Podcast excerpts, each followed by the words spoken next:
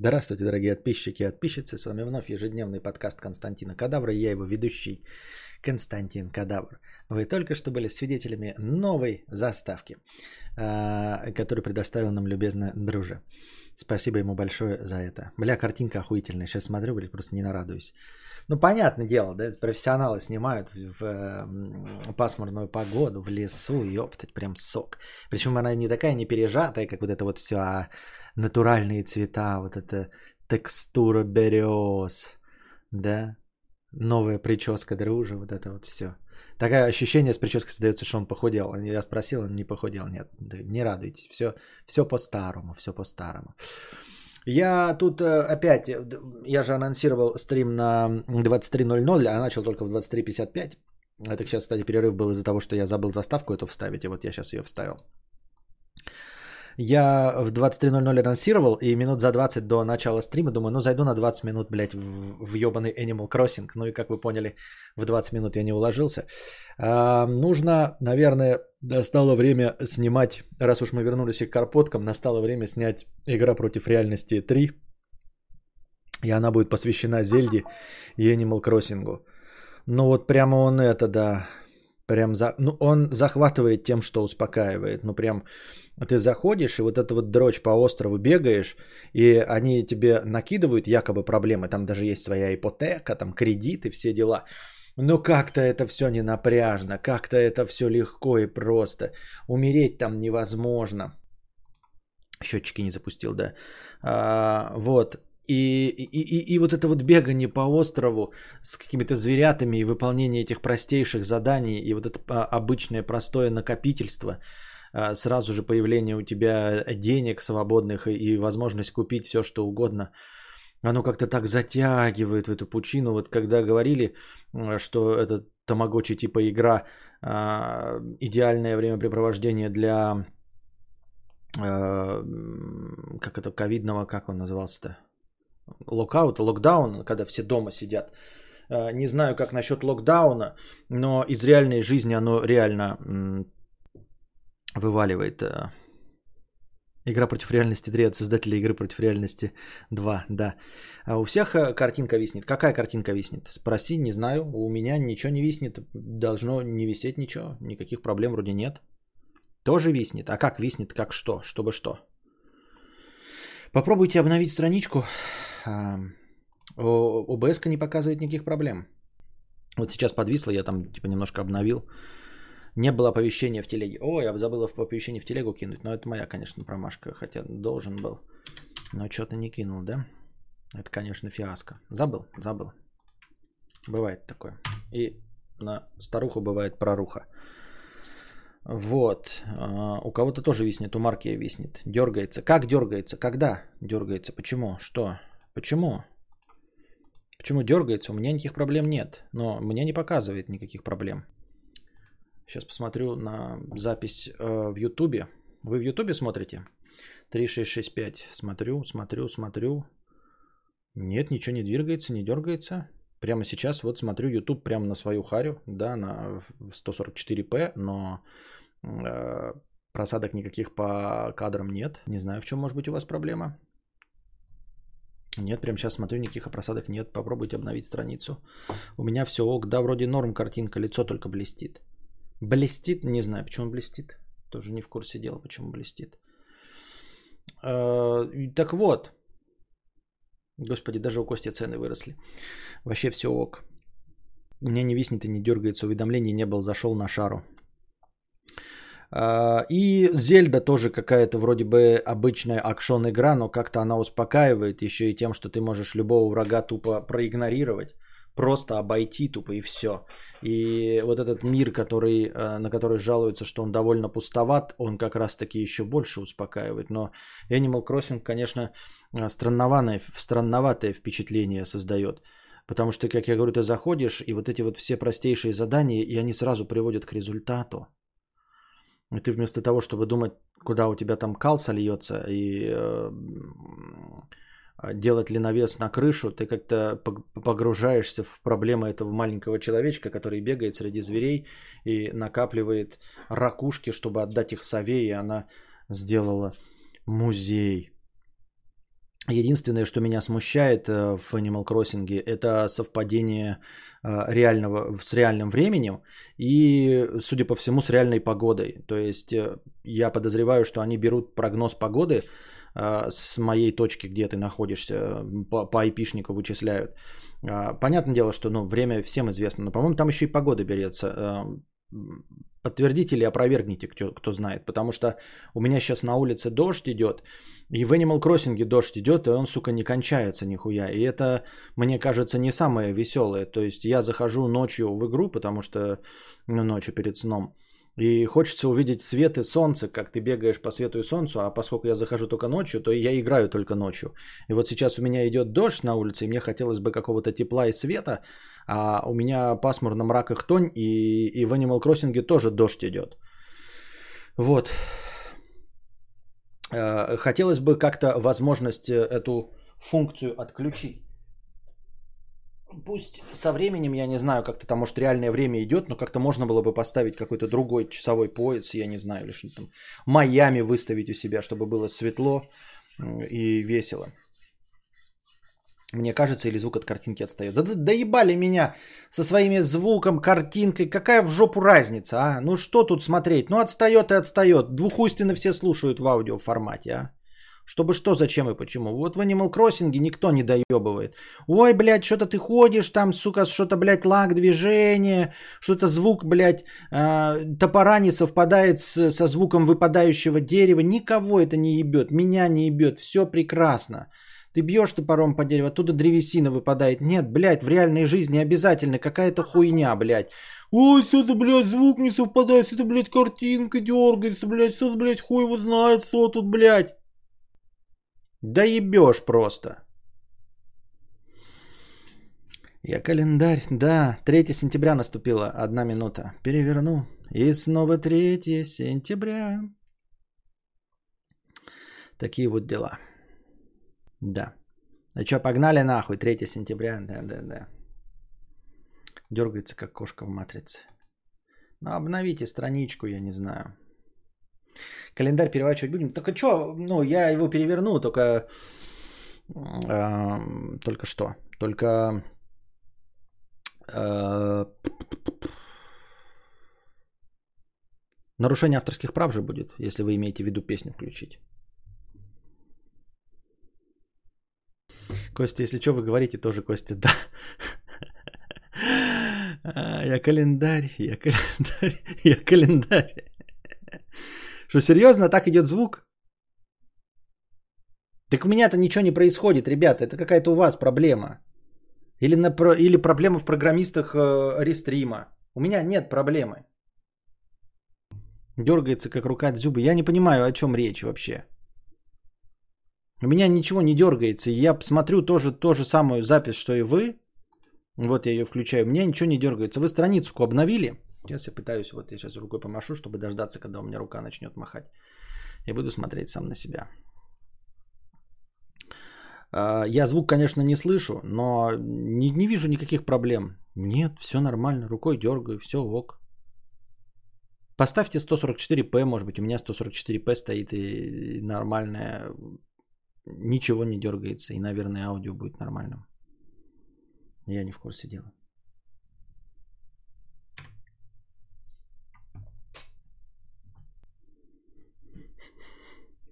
Рассинхрон жесткий.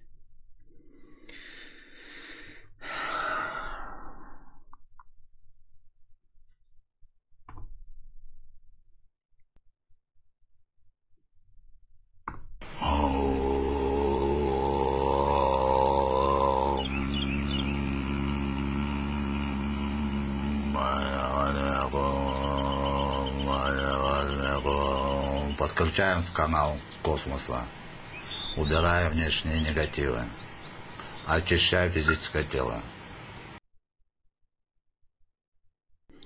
Костя, это YouTube так в приложении говняно кэширует. Что вы мне предлагаете делать-то с этим? Ну, кэширует и кэширует.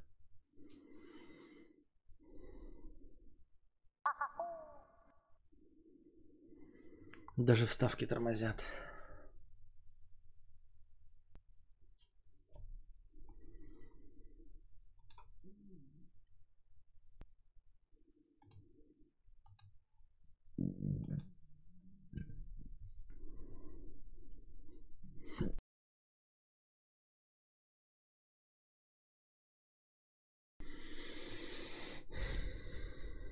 Раз, раз.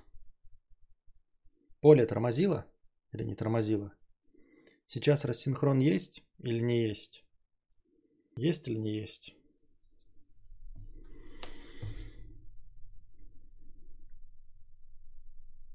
Есть или не есть? Раз, раз. Яйца раз. Проверка студийной аппаратуры.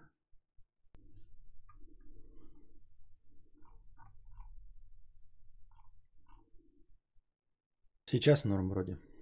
Ну тогда поехали. Итак, дорогие друзья, а, у меня спина болит. Ололо. Я потянул по ходу спину или что-то. Я сегодня в какой-то веке вышли под дождем гулять с ребенком, одел его всю в резину всего, э, в костюмчике, в резиновые сапожки вышли, а я хотел а, водосток прочистить. Ну, то есть дорога у нас, э, и дорога, тут такой типа вал, не дающий лужам сюда, и тут немножко углубление такое, вот так. И здесь типа вода течет. Вот это углубление у меня забилось, и там аж трава растет. И ее на сухую это выкорчевывать тупо и неинтересно. Я подумал, сейчас дождь первый пройдет, он прошел, все размочил. И я думал, сейчас лопатой это все соскоблю. Начал соскоблевать, и что-то как-то тысяч, и мне как щелкнуло в спине. И очень-очень-очень больно стало, дико. Я еле разогнулся, меня прям это испугало, у меня такого никогда не было. И спина заболела, и вот сейчас она болит, и я не знаю, какое положение принять. А, стоя вроде не болит, и а, само тело просится прилечь. Но как я могу прилечь, если мне нужно бабки забабахивать? Вот. Да и с Костей надо было гулять, я все равно поехал гулять на автомобиле и погулял. А сейчас сижу, и у меня спина болит, и она все время болела, и сейчас продолжает болеть. Вот эта старость вонючая. Раньше никогда такого не было. И вот мне исполнилось 38, и сразу же спину как ёбнуло. Нахрен, а? Где... Они отодвигают пенсионный возраст. Ну что они отодвигают пенсионный возраст? Его нужно приближать. 38, мне уже можно на пенсию идти. Я уже хочу сидеть и не вставать.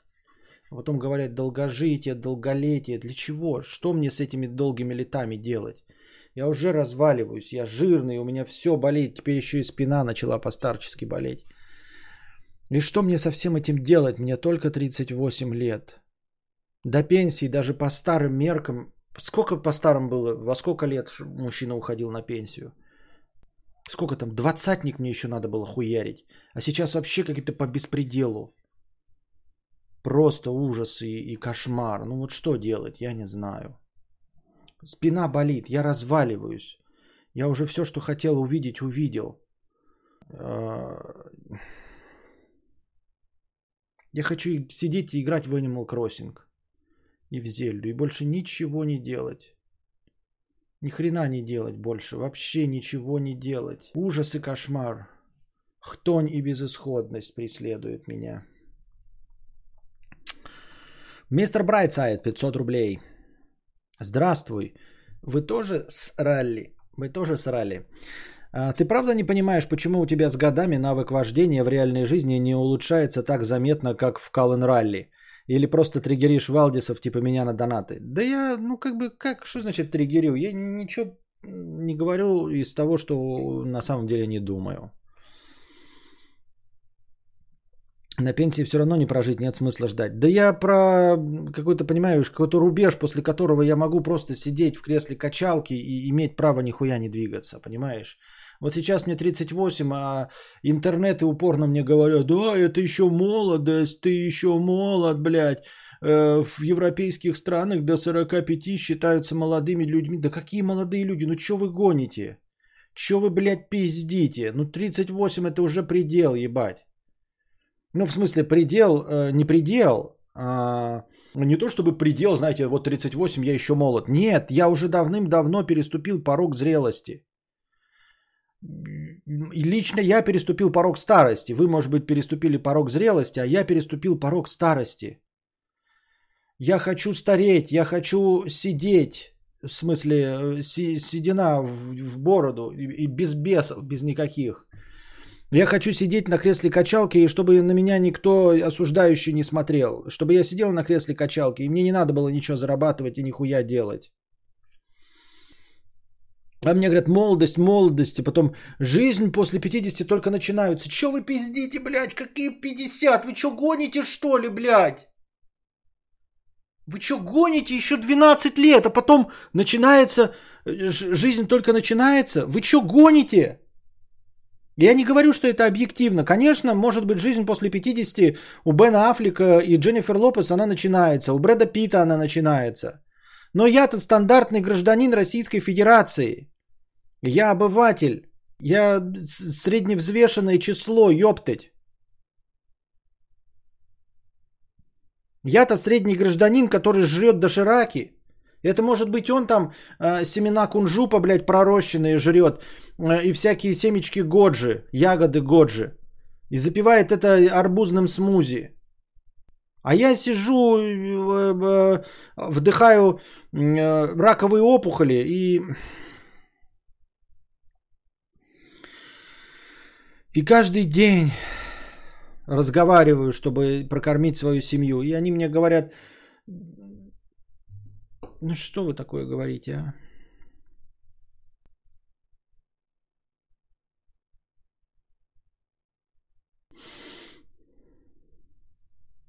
Костик прям как Харламов по желаниям. А какой Харламов? А где он? Какой Харламов? Это юморист? И что он говорил? В юношестве обижался на батю, когда он говорил, спина болит, руку тянет. Она с пацанами обещала отвезти на рыбалку. Теперь сам аккуратно наклоняюсь, ибо спину прострелить может, а мне 32. Такачев 38 старый, это ж пипец мало. До 35 лет люди вообще э, молодежью считаются. Да мне похуй, что они там считаются, блядь. Я говорю, может Брэд Питт в 50 считается молодежью. Может он и может играть, блядь, героев-любовников. А я хочу играть, блядь, Клинт Иствуд нахуй. Развалюху хочу играть. Я должен играть э, э, это деда, который пишет э, завещание. А может быть после 50 появляется второе дыхание? И чё мне, блядь, ждать второго дыхания еще 12 лет? Еще 12 ебаных лет ждать второго дыхания? Ну это ж хуйня какая-то из-под ногтей.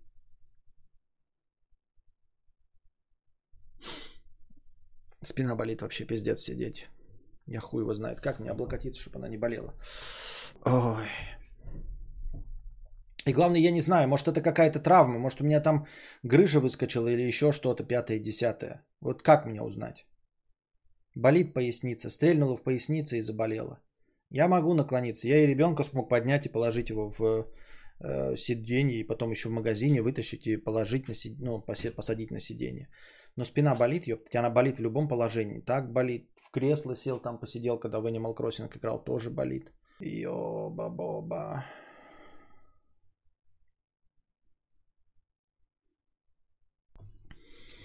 В ралли ты упираешься в возможности своей нервной системы, реакции. Ты стараешься проходить повороты на максимальных скоростях и находишься гораздо ближе к аварии, нежели в реальной жизни. Более того, что-то мне подсказывает, что в гонках ты попадаешь в аварии чаще, чем на полоседан сухой щебень.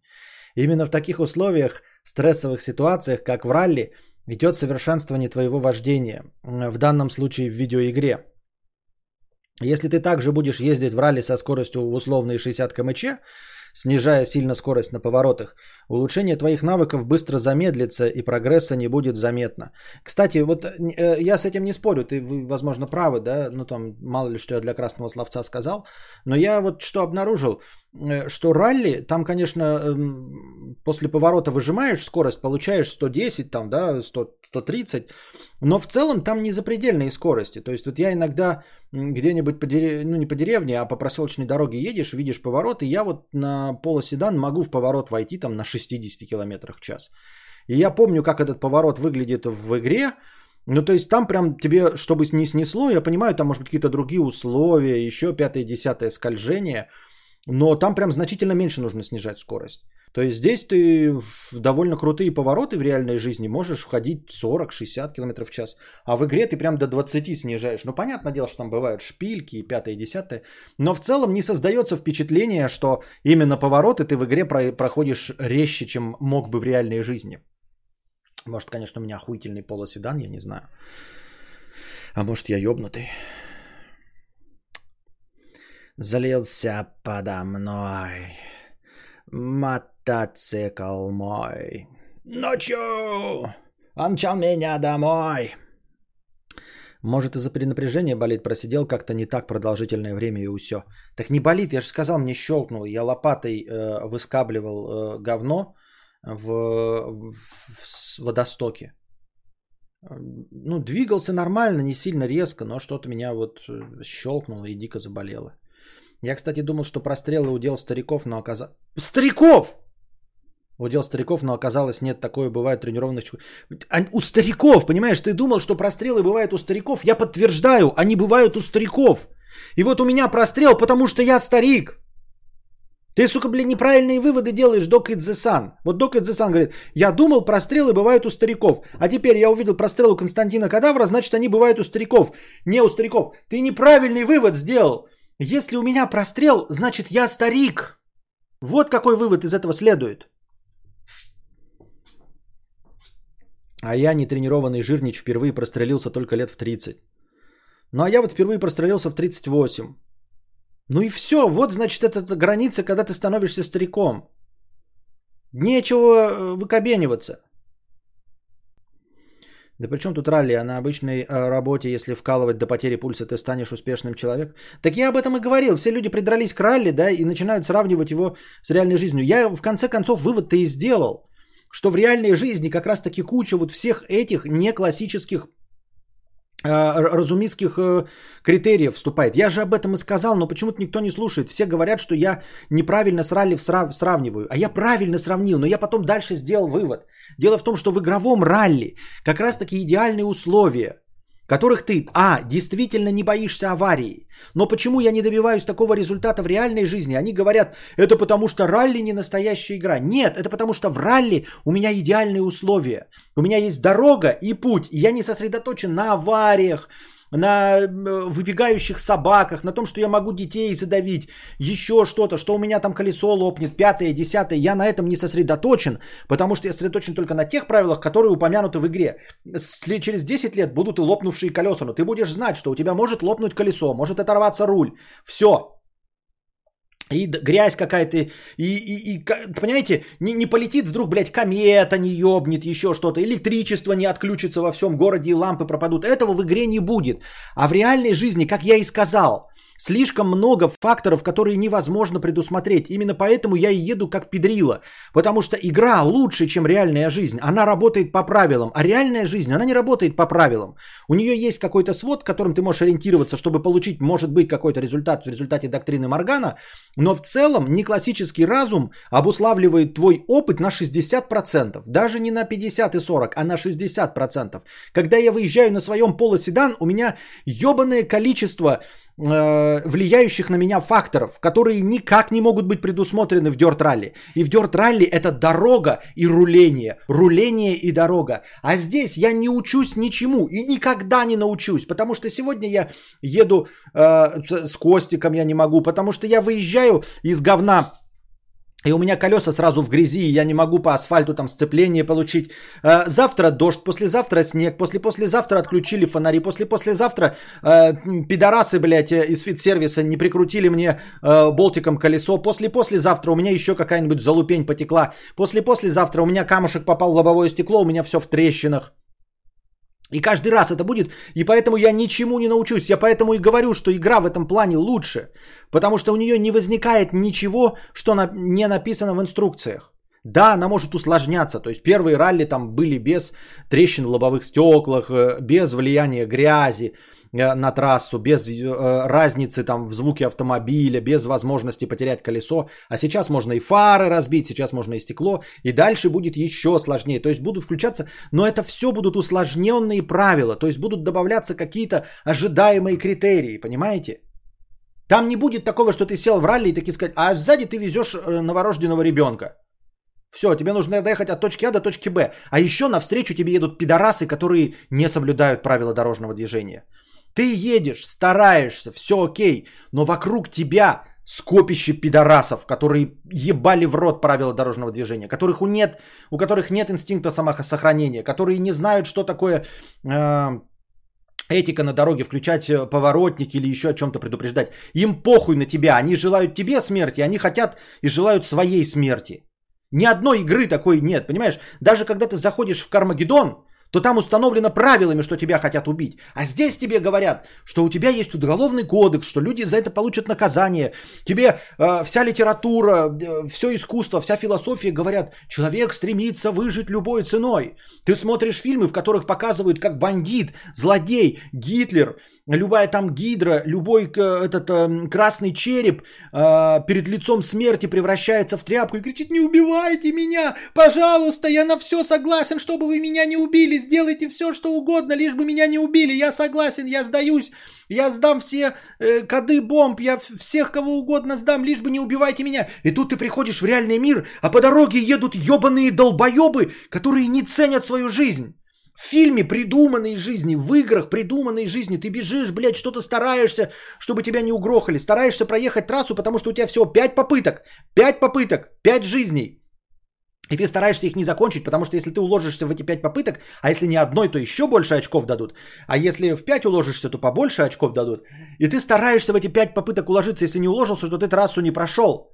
И ты выезжаешь в реальном мире, в мир, в котором тебе рассказывают, что даже злодей, даже злодей переступает через себя, чтобы спасти свою жизнь. И тут пролетают, блядь, молодежь на шахе. Ты такой, мне 38 лет, я все в этой жизни повидал, пиздец. Я хочу, чтобы меня записали в пенсионеры. И говорите, 20 лет, молодые парни, им ебаться с телками, им принимать алкоголь, курить табак. И они, блядь, на шахе мчатся, блядь, в восьмером, в одной нахуй, на скорости 150 километров в час. И такой, где у них красный череп, блядь? Красный череп, а он, существо, у него череп, блядь, голый, и он горит, блядь, огнем, нахуй, красной кровью, и он хочет жить. А люди, у которых одна жизнь, сука, мчатся нахуй на своей ебаной шахе, блядь, прямо в столб. Куча видео на это, об этом на ютубе. И ты едешь среди таких людей, понимаешь? Тебе говорят, что люди больше всего в жизни ценят жизнь. Они могут предать мамку ради жизни, они могут предать любимых партнеров, детей ради жизни. Ты такой, пиздеж, ну пиздеж, ну это же пиздеж. Вы видели, как ездят, блядь, на дорогах люди? Кто ценит свою жизнь? О ком вы говорите, блядь? Это в кино ценит свою жизнь. Красный череп, блядь, ценит свою жизнь. Танос ценит свою жизнь. А люди нихуя не ценят свою жизнь. Ни свои, ни мою. Понимаете? И мне говорят, блядь, ты, конечно, в ралли едешь, а тут я выезжаю, блядь, еду, все правила со- с- соблюдаю, блядь, и, а вокруг меня шахи, блядь, сюда, блядь, дед на Ларгусе, хуяк, блядь, долбоеб, блядь, на ладе со включенными музыками, хуяк, блядь. И ты такой, ёб твою мать, они вообще не ценят своей жизни. И это реальность. Я заходим сейчас на YouTube, э, на, в телегу на РУЧП и смотрим, как никто нахуй не ценит свою жизнь. Понимаете? В Кармагеддоне они тебя хотят убить, но они ценят свою жизнь. Они хотят в тебя въебаться, чтобы ты умер, но они остались в живых. А эти люди едут так, чтобы и они умерли, и ты умер. им 20 лет, они нихуя не повидали, и они так едут. И ты мне говоришь, что я в реальной жизни не могу этому научиться. Да, это и есть не классический разум. Потому что классический разум, классическая логика, это, блядь, жизнь это есть самое дорогое, что у меня есть. Самое дорогое. Правильно? Если у меня э, умрет муж, то я найду себе нового мужа. Если у меня, не дай бог, да, там думает кто-то, умрет ребенок, я могу родить нового ребенка или взять из приюта и вырастить, и любить этого ребенка. Могу не иметь детей и, и заиметь животных. Если мой дом сгорит, я построю новый дом. Или стану бичевать. Но единственное, что невозвратное, это у меня есть, это жизнь, это классический разум. А не классический разум, это когда 20-летний долбоеб с четырьмя друзьями мчится на шахе. Это не классический разум, понимаете? Это невозможно просчитать. Нет никаких алгоритмов, математики и логики в этом. Потому что он не ценит единственное, что у него невозобновимо. Все остальное возобновимо. Ты можешь даже все потерять, сойти с ума нахуй, да, из-за того, что у тебя, э, не дай бог, семья сгорела в этом, и сойти с ума, и продолжать жить в психлечебнице. 20 лет пускать слюну, а потом через 20 лет все равно с кем-то домино складывать, потому что жизнь у тебя есть. Потому что она еще теплится в твоей груди, сердце бьется, душа еще восстанавливается, рубцуется. Ты будешь обозлен на мир, но ты все равно будешь сидеть под этими таблетками, бросая слюни, но играть в домино, потому что ты жив. Это классический разум. Но в реальности все мчатся так, как будто у них жизни дохуя, а их не дохуя ни у, ни у кого. Ни у кого не дохуя. Понимаете? И да, я выезжаю, я ничего не буду делать на, на своем автомобиле, ничему не буду учиться, ничего не буду пробовать. Я бы мог попробовать, знаете, на проселочной дороге где-нибудь. Но проселочных дорог не бывает таких, которые не заняты и никто не ездит. Ты на них мог бы, да? Есть трассы какие-то вот в Москве, там ты можешь пойти, снять для себя, да? Или Нюрбургринг там поехать. И там э, зависит только от того, как ты едешь. А по дорогам общего пользования, к сожалению, от тебя не аварийность мало зависит. Потому что вокруг самоубийцы.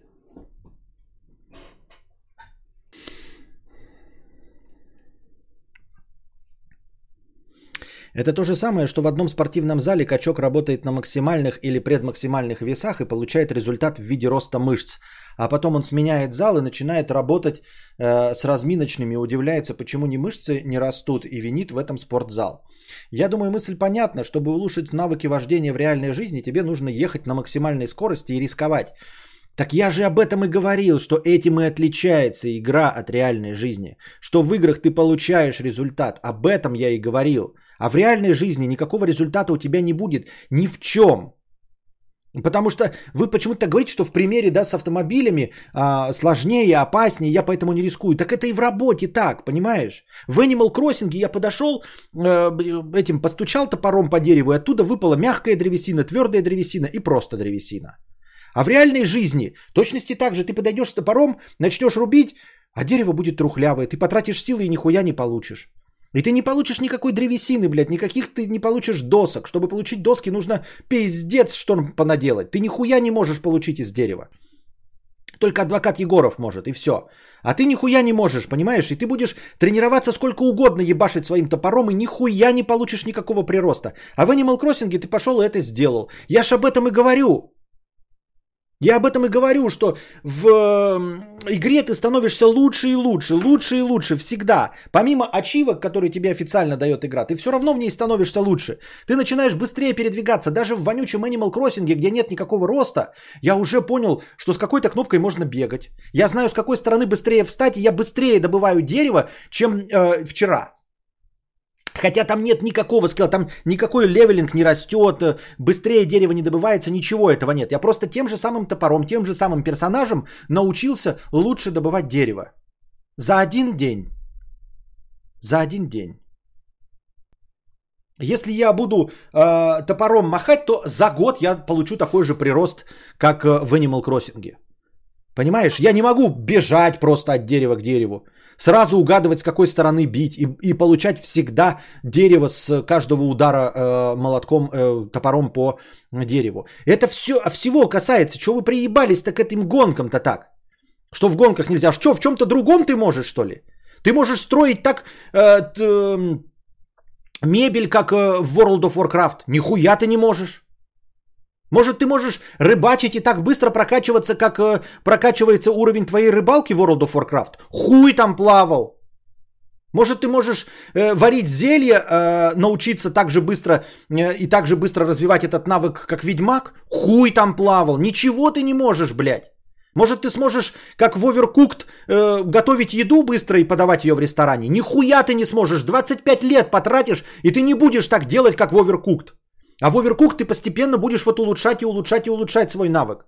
И все быстрее и быстрее. Даже в ебаный футбол автомобилями ты прокачиваешься э, в... Э, как это? В, в ралли-футбол или как он там называется? В абсолютно во всем. Чего вы приебались гонкам? Что в остальных все так? Давайте любую игровую активность берем, которые в Скайримах, Ведьмаках, World of Warcraft, что там можно делать, блядь? Крафтить какой-нибудь меч, блядь. Заходишь ты в кузню и хуяришь меч. Ну и чё, блядь, ты будешь э, в жизни э, этому тренироваться и будешь хуярить мечи? Через 20 лет ты будешь хуярить мечи. Может быть. Хуй знает какого качества. А там ты скрафтил меч, пошел и продал. А следующий меч еще лучше будет, потому что у тебя опыт. Еще лучше. Это опыт игровой, хорошо, он обусловлен э, алгоритмами игры.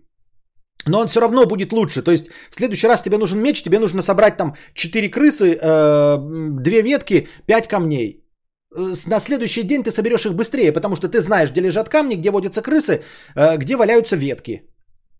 И поэтому то же самое, даже без условий, что тебе дадут какую-то там прокачку твоих возможностей кузнеца, ты все равно быстрее добьешь камни, потому что ты знаешь, где камни лежат. А здесь ты пойдешь, блядь, в магазин, сука, за камнями, купил в магазине камни, пришел, сделал все охуенно, на следующий день пошел в магазин, в магазине нет камней, блядь. Почему? Кончились, иди нахуй, блядь. Все, цены на камни вдруг повысились в два раза. Ты такой, что случилось, блядь? Что, блядь, случилось? Да ничего не случилось, просто цены на камни повысились в два раза, пошел нахуй. И больше их нигде нет. А завтра их вообще нигде нет. И ты такой, ёб твою мать, блядь. Сегодня ты поймал, сегодня ты собрал грибы в этом месте, они есть, на следующий год пришел, там грибов нет. Ты такой, я же все сделал правильно, блядь. Я подрезал э, эти грибы, не вырывал их с ножкой. Я подрезал, чтобы грибница осталась на месте. Я знаю это грибное место. Я приду туда на следующий год и буду приходить, и там всегда будут грибы. Ты пришел, блядь, нет грибов. Почему? Блядь, кислотный дождь прошел, все, убило все грибы. Или нет, или ты собирался собирал грибы, а в один день пришел долбоеб, который, блядь, без тебя, вне классический разум, и вырвал все, блядь, вместе с грибницами. И ты приходишь, все, нет грибного места. И ты такой, ёб твою мать, почему я все время в один и тот же лес в World of Warcraft хожу и собираю эти грибы? И все быстрее и быстрее их собираю. Сегодня мне надо 10 грибов. Я проходил 2 часа, прежде чем нашел грибное место. Пришел. На следующий день ты уже не тратишь 2 часа, ты уже быстро бежишь туда. На следующий день у тебя появилась лошадь, ты вообще мгновенно добираешься до места грибов и собираешь уже 100-200 грибов. А в жизни ты пришел, блядь, грибы собрал, думаешь, грибное место запомнил, пришел туда по GPS-навигатору на следующий год, хуй там плавал, потому что после тебя пришел долбоеб, который все вырвал и никаких грибного места больше нет.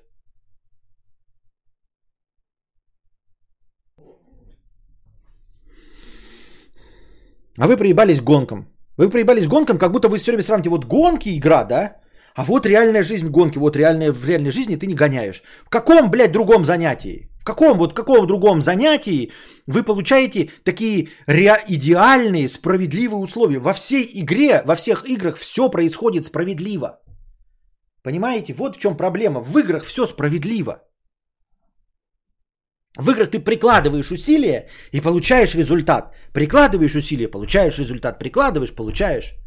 Там есть даже момент случайности, когда у тебя там типа лишь в 10% случаев ты можешь э, вытащить э, э, ставритку. Во всех остальных ты ловишь окуня. И ты ловишь, нихуя, ловишь, нихуя, ловишь. Но в 10, обязательно в 10% случаев будет выпадать ебаная ставритка. А в реальной жизни ты кидаешь удочку, кидаешь нихуя, нихуя, нихуя, нихуя, нихуя, нихуя. Какой шанс вселенной? Можно мне где-то игровое, блядь, пано, где показано будет, через сколько у меня выпадет ставритка? Нихуя, нихуя, нихуя, нихуя, нихуя, нихуя. Вытаскиваешь, блядь, что это за, блядь, баклах? А это э, обогащенный уран. Все, у тебя рак на следующий день. Иди сдохни.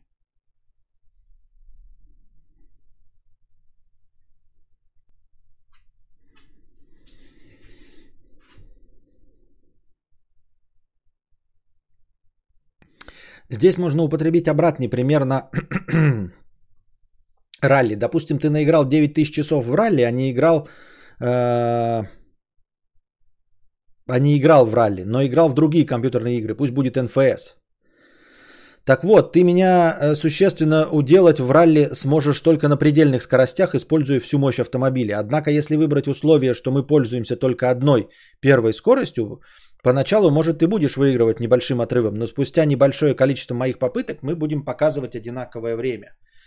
А, так и при реальном вождении. Все водят примерно... Да, блядь, ты что мне это твое вождение? Ты доебал до своего вождения. Это тупизна, блядь. Вы нихуя не поняли посыл. В реальной жизни нихуя не получишь ни, ничего, как есть в игре. Вождение, блядь, вождение, ебаное, блядь, духотище.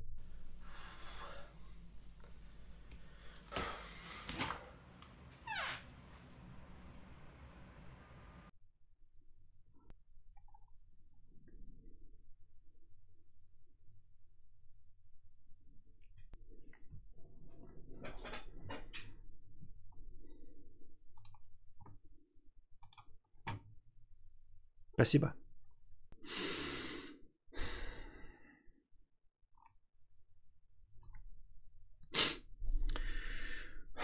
Шальные чипсы пляшут в такт ножа. Кадавр, давай-ка охуевать не будешь, работаешь два часа в день. Ты заебали вы меня со своими двумя часами в день. А то, что я вам пересказываю новости, которые читаю, повестки делаю, э, ищу лекции, выхлоп из которых одна лекция в месяц. Это нихуя? Почему, блядь, по два часа в день? Вы реально думаете, что можно, блядь, было бы так стримить, как я, э, э, занимаясь этим по два часа в день, только с разговорами? Я взрослый, старый, 38-летний человек. Что бы я вам рассказывал, если бы я только разговаривал два часа в день? Серьезно. Я бы вам не, не, не мог ответить ни, ни на один ваш вопрос про Моргенштерна, смотрел ли я Дудя. Я бы не знал, кто такой Дудь. Думаете, мне всрался, блядь, Дудь? Или Моргенштерн, или слово кринж? Или какие-то шутки юмора, или мимасы? Серьезно ты думаешь, что я э, был бы настолько развит, хотя бы настолько, чтобы 200 человек меня слушали, если бы я занимался этим исключительно 2 часа в день, которые полностью бы укладывались в разговор, о чем бы я, блядь, говорил? Вот интересно мне, как ты себе это представляешь? Что у меня в голове все это возникает? Все эти мысли, новости, я их узнаю откуда, блядь? Ты думаешь, я просто так эти новости слушаю, что мне это интересно? Нет, мне интересно играть в Зельду с Костиком и э, в Animal Crossing. Все, мне больше ничего в жизни не интересно. Я не включил бы радио, не включал бы новости, нихуя бы я не знал. Ни про ваши попыты, Simple Dimple и ТикТоки, ничего. Я бы ни на какую тему не смог бы поддержать разговор. Все мои ответы так или иначе являются подпизженными материалами. Как вы не понимаете, что мозг у меня не работает? Да и у любого человека он не работает. Все, что мы выдаем, это компиляция предыдущих знаний, которые мы получили из других источников. Ты что думаешь, что если бы я играл в Animal Crossing и Зельду full тайм и, и э, проводил время с Костиком, а также уборкой территории, то я бы сюда приходил и смог бы ответить на твои вопросы про тянку? Что вот эти шутеечки вчера про мытье члена, ты думаешь, я это в жизни это встречал? Ты думаешь, у меня это было, что ли? У меня одна женщина, жена. Где я тебе мог, блядь, этот член мыть? Откуда я мог это взять? Я это подсмотрел, блядь, у Джарахова в каком-то, блядь, шоу ебучем. Все шутки я где-то подсмотрел. Я их смотрю, думаете, мне для веселья это нужно, что ли? Нет, это все подготовка так или иначе к стриму. Весь этот багаж информации, который я получаю, я его потом вам выдаю. Я компилирую его и выдаю. Если бы я занимался только разговором 2 часа, я бы не мог поддержать тем, разговор ни на одну тему. Ни на какие тянки я бы вам не ответил. Ни про что бы я вам не ответил. Ни про что. Одного ждуна бы знал, как Ксюша. И то навряд ли бы знал. Схуя бы я его знал.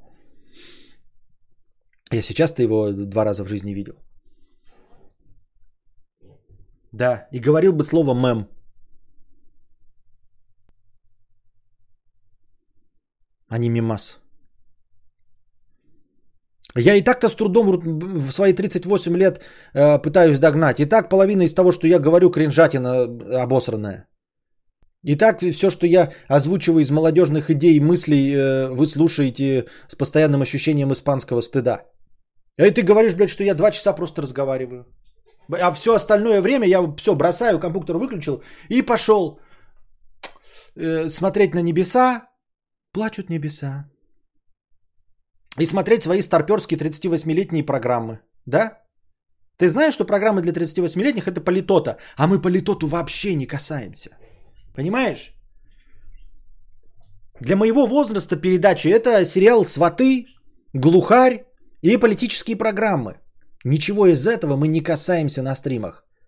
И все это я поглощаю во все остальное время помимо стрима.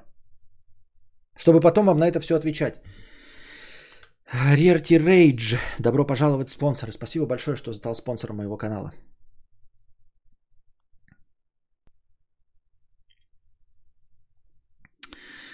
Два часа в день, по сути, просто общаешься с народом за почти 100к в месяц.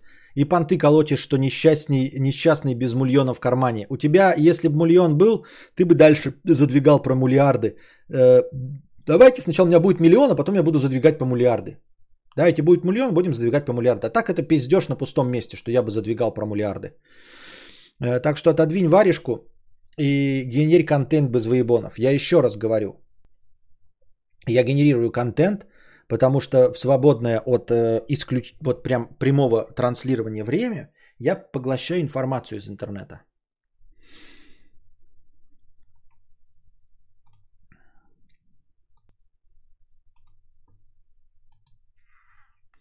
Аноним 310 рублей на тему Хтони. Кстати, да, вы увидели заставку, теперь у нас простыни от 500. Привет, Костя, ты вчера говорил, что возможно, что негативно думать обо всем э, это так же неправильно, как питаться вредной пищей. На эту тему есть книга, о которой я услышал от Эльдара Бродвея. «Как научиться оптимизму». Мартин Селигман. Это не какая-то попса в стиле Карнеги про друзей или трансферинг реальности – Сейчас я коперну себе. Пиздец, спина болит. Я ебал.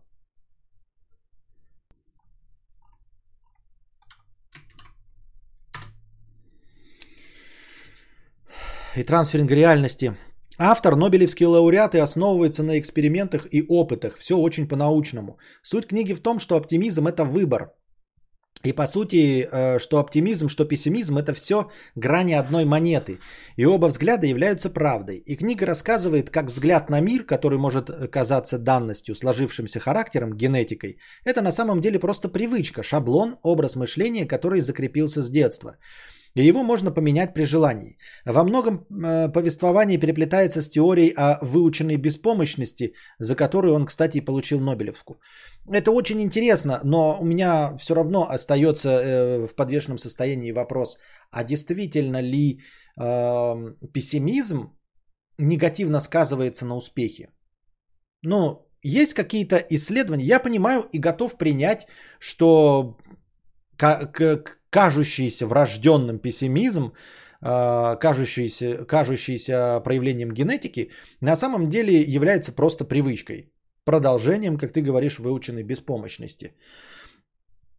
Но э, действительно ли оптимизм приводит к успеху? Просто я вижу оптимистов нихуя не успешнее меня. И не просто вижу там, вот есть, блядь, Васька, есть Гришка. Нет. Я вижу огромное число людей, которые гораздо оптимистичнее смотрят на вещи, чем я, но не имеют моих 60 тысяч рублей.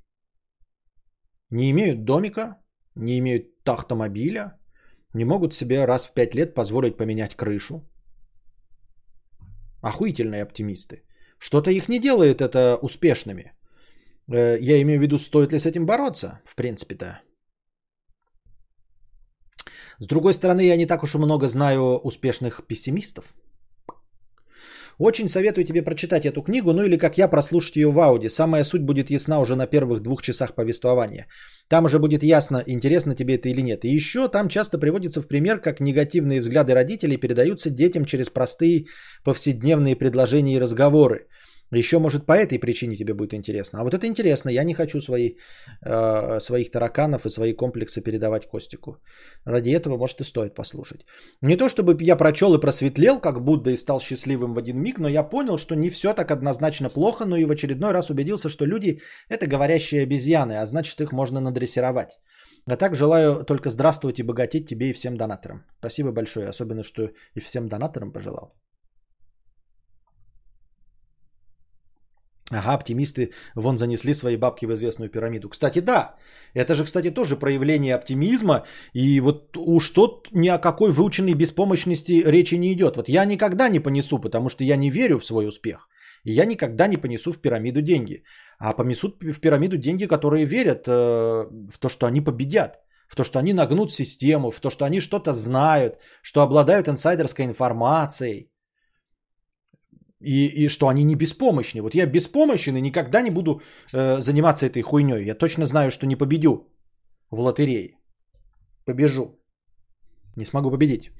У анальников в разработке оптимисты делают говноприложения часто, а пессимисты помнят, что люди говно и учитывают это. Вот такой пример. Э, Алексей. Кстати, да, оптимизм это про принятие реальности такой, какая она есть, а успех – результат труда, началом которого является неприятие реальности. Вы путаете оптимизм и тупость. Интересный взгляд. Оптимизм – это принятие реальности, а успех – это результат труда, начало которого является неприятие реальности. Ну вот я не принимаю реальность и, и делаю все. Вот я делаю контент, э, как мне кажется, который никто не делает.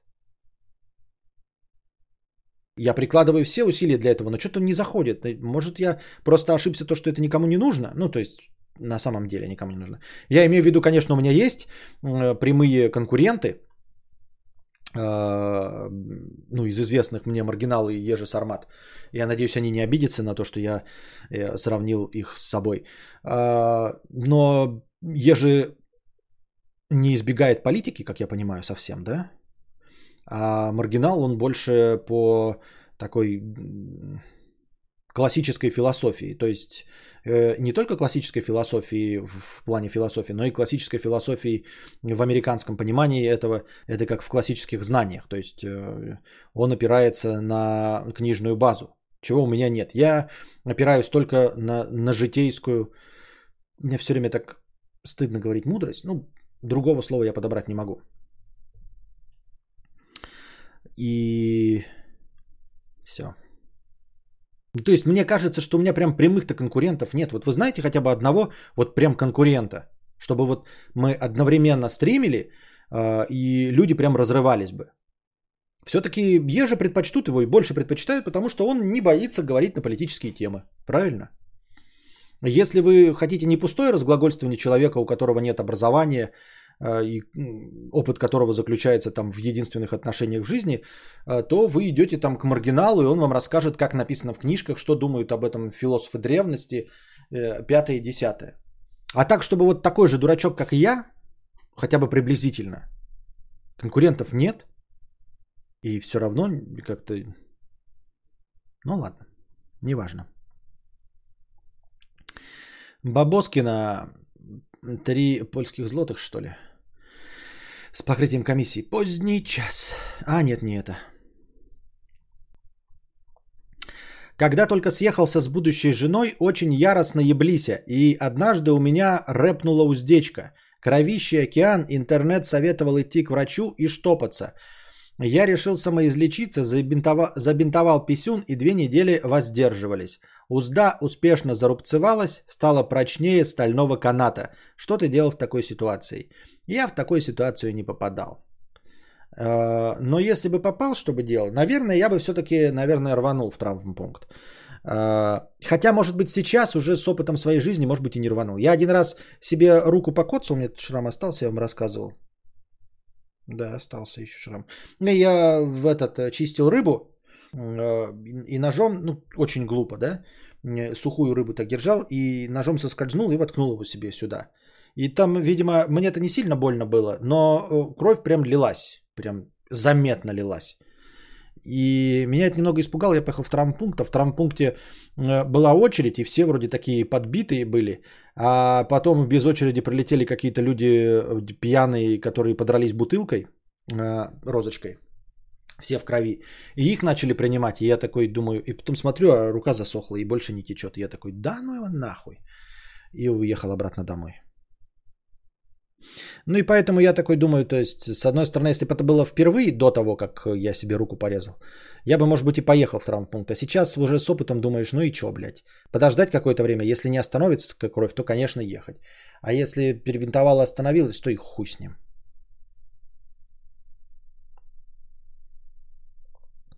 Бабоскина продолжает следующий донат. Поздний час, половина первого, семь тысяч над землей. Гул турбин, обрывки сна. За окном облаками белыми лежит пейзаж ночной, а над ним летит луна. Тайное движение в небе без конца. Вижу отражение твоего лица, ты далеко от меня, за пеленой другого дня. Но даже время мне не сможет помешать. Такой донат. Бабоскина 3 э, польских злотых пока по, с покрытием комиссии. Меня призвали служить в охуенный стройбат, и я сразу попал э, с лопатой в наряд. Ты же, сука, бледуешь, пока я служу. Я приеду домой, я тебя накажу. Сейчас читаешь такой, думаешь, все, пизда, угроза какая-то, да? Я бледую. Почему я бледую? Но сразу, да, я приеду домой, я тебя накажу, а потом такой, что-то рифмы много. Меня призвали служить в охуенный стройбат. Я сразу попал лопатой в наряд. Ты же, сука, бледуешь, пока я служу. Я приеду домой и тебя накажу. Мне друзья пишут письма, как ты клево сосешь. Они говорят, что ты всем там даешь. Я урою тебя сразу, как дембельнусь.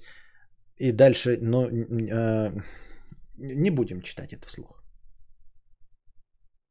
Срочно, только что пришел донат от моего имени на 150 рублей. Я не донатил. Я понял. Что, там какая-то шляпа, да, по-любому написано. Если кто-то выдает себя за другого человека, значит, это там написано какая-нибудь оскорбительная шляпа. Я так сломал себе когда-то кость в ноге, думал, ушиб или еще что-то, ждал, что пройдет только день э, на четвертый в травму, и оказалось, что перелом. Охуеть. Не, ну если бы это был открытый перелом, то ты бы сразу понял, что это перелом. Ага. Не смешно.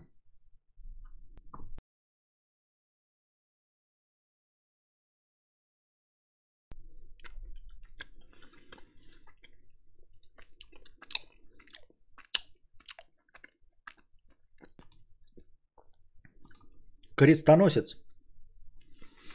10 евро. Простыня текста. Как я исполнил мечту кадавра? На самом деле нет. Здравствуй, богатей Константин. Спасибо.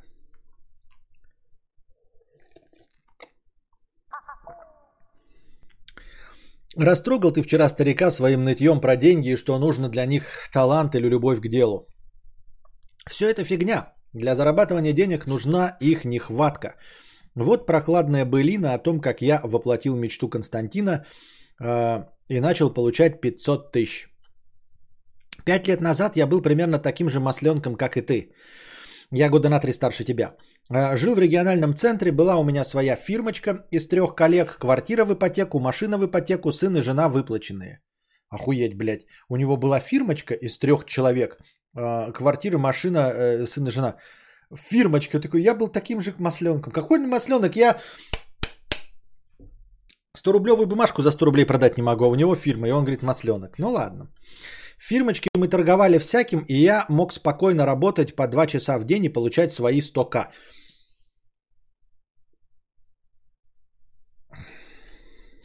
Какой же ты масленок?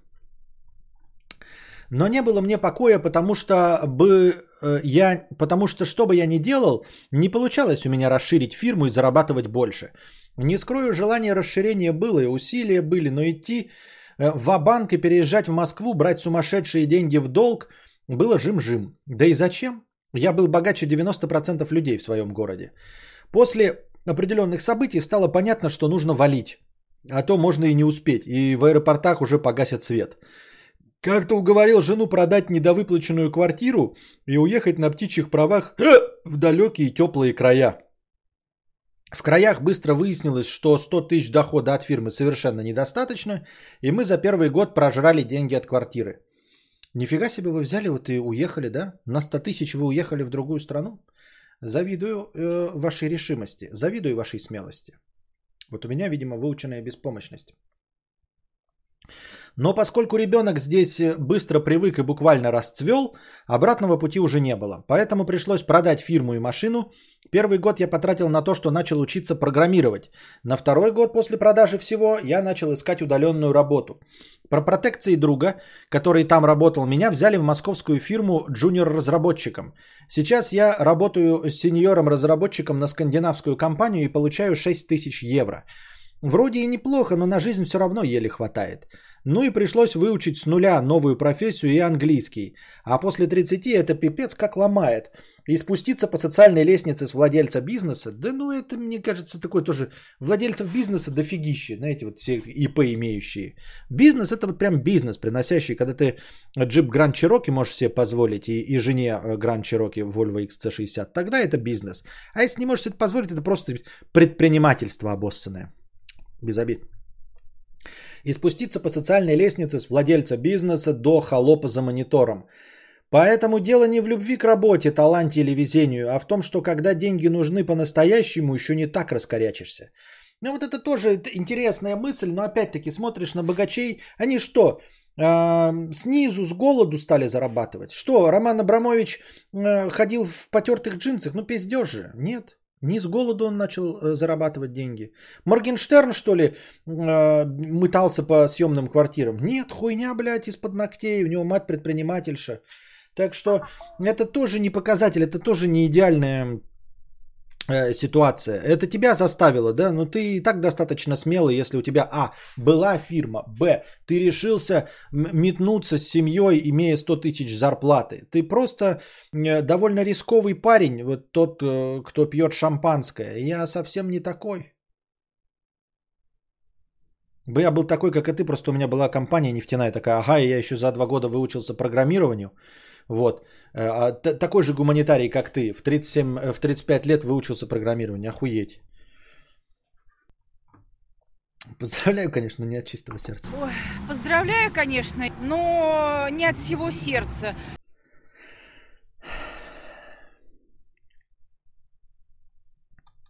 В общем, я понимаю твою мысль, да, что прижмет и будешь. Но мне кажется, что прижмет и будешь работать. То есть это работает, когда у тебя вообще нет работы, да, и ты живешь на шее у мамки, и вот такой, значит, э, а потом, когда они тебя выгоняют, и тебе приходится пойти на работу, и ты начинаешь зарабатывать, и, и у тебя и деньги и на квартиру появляются, на съемную, и на машину в ипотеку, и, и вдруг ты даже можешь девушку в кафе водить. И ты такой, ну вот, видите, э, когда меня прижало, я... Да, вот когда тебя прижало, или голодать и под забором валяться, тогда да, действительно. А так, чтобы, знаете, со 100 тысяч маловато денег, и вдруг я напрягусь, ну, что-то мало верится. То есть это работает, но оно работает на таких людей, как ты. Ты понимаешь, у тебя было предприятие, ты достаточно смелый, чтобы в России начать заниматься бизнесом. Я вообще не представляю, как в России можно за- начать заниматься бизнесом. У меня как, страх, вот что, что бы ты ни делал, тебе сразу придут, блядь. Вот прям сразу придут либо ракетиры, либо еще хуже, чем ракетиры, и скажут, переписывай свое добро на, на, на нас. Они заставляют переписывать огромные корпорации на, на нас. А если у тебя более или менее нормальный бизнес, ты такой, вот как можно начать? То есть ты либо начинаешь бизнес, хочешь, чтобы он был хороший, если он действительно хороший, если тебе удается, то тебя его отожмут. Тебя обязательно его отожмут, если он хороший. А если не хороший, то зачем это делать? Как это делать средненько, чтобы ко мне не пришли? Это же невозможно. Король Хтони 300 рублей. Грусть. Спина болит. О, спина болит.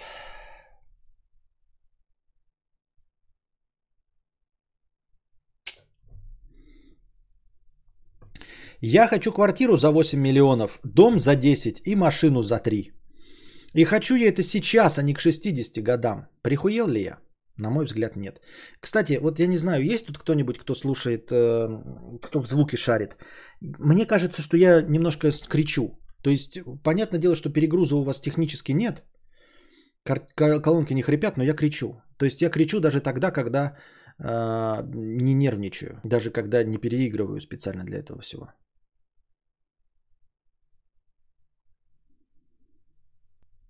Надо как-то поспокойнее. Надо как-то по...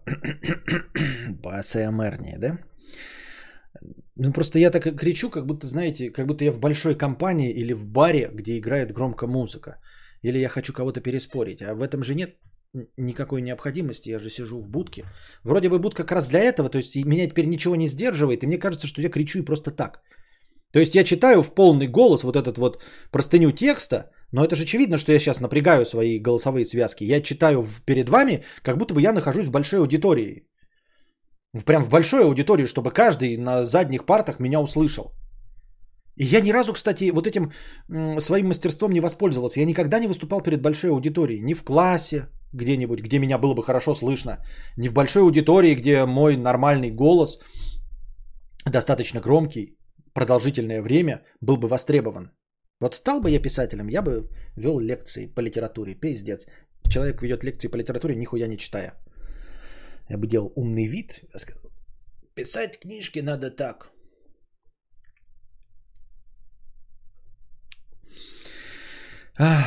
И хочу я это не к 60 годам.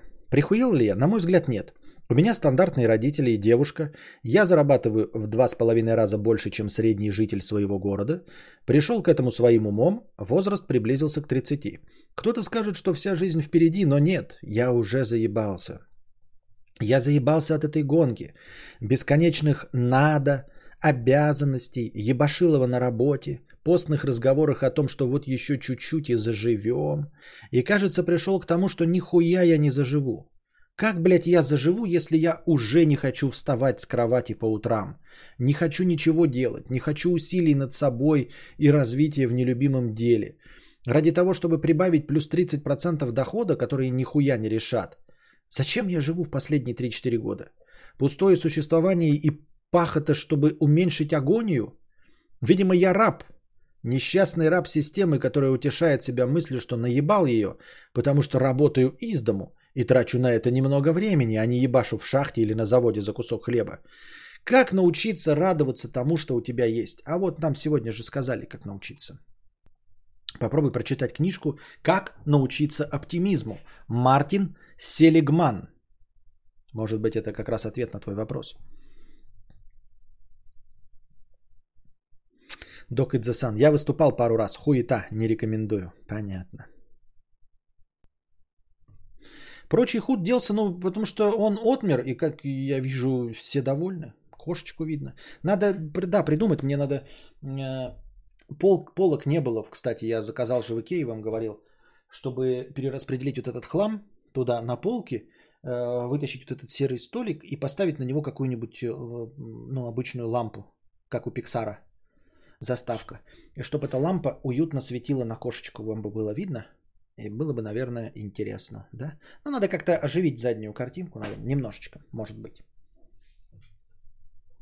Хотя она и так уже не скучная, да? То есть была просто стена, а теперь там что-то, какие-то детали. Как научиться радоваться тому, что у тебя есть? Как радоваться полуседану, седану, когда есть туарек? Как радоваться тому, что ты живешь в России, где все привыкли к окружающему их неприятству. Э, знаешь, в чем ирония? Я устал топтаться на одном месте и решил познакомиться с новыми людьми, чтобы понять, как достичь новых высот. Но я понял только, что то, что лежало на поверхности, в этом состоянии я нихуя не добьюсь. Чертовски устал. Я не хочу ничего не менять, не хочу усилий, не хочу обязательств. Я и так почти сломан. Как это выдержать? Да откуда же я знаю? Я сам нахожусь в долгой и упорной стагнации стремящийся к регрессии. Парадокс или, как говорит психолог, внутренний конфликт, внутренний конфликт в том, что я пишу этот текст в слезах и чувствую себя никем, хотя и далеко не самый плохой представитель общества, но обществу похуй. Нет вознаграждения за то, что ты хороший человек. Нет вознаграждения за то, что ты молодец и хороший сын, хороший парень. При этом ты можешь чувствовать себя потерянным или не на своем месте. Это норма? Это просто хуйня. Почему в детстве учат тому, что надо делать, что надо быть хорошим, быть удобным, ебашить, куда-то стремиться?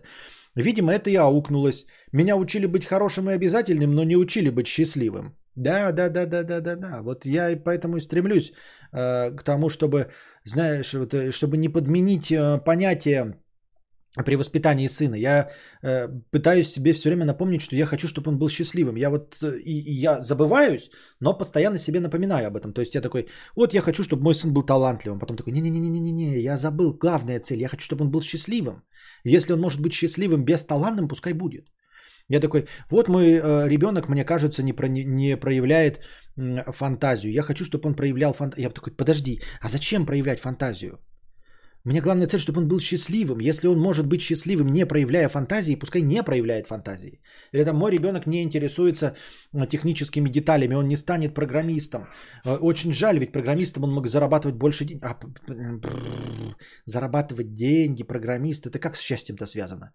И я постоянно себе пытаюсь об этом э, напоминать, что мне нужно, чтобы ребенок был счастливым, а не чтобы он стал программистом. И не чтобы он стал богатым. Мне нужно, чтобы он был счастливым. То есть мне нужно научить его быть счастливым, а не что-то от него требовать, что сделало бы счастливым меня. Понимаете? А как же неоновая вывеска? Но они же стоят триллион. Кто денег даст на неоновую вывеску? Антон Викот, добро пожаловать в спонсоры. Спасибо большое, что стал спонсором нашего канала. Но не учили быть счастливым, но только счастливым можно не сдохнуть раньше времени от своих предрассудков. Да, и я, кстати, встречал вот людей, которые счастливые. Ну, то есть, по большей части довольны жизнью.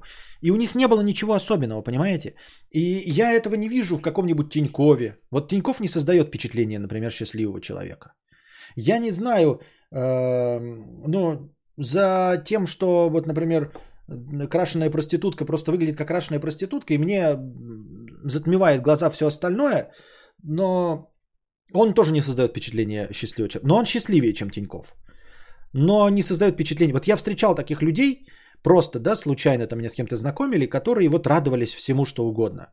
Радовались там выходу новой песни, хорошей погоде, там, знакомству э, с красивой девушкой. Не, не то, что он ее там трахнул, что просто познакомился и вот и радуется жизни, да.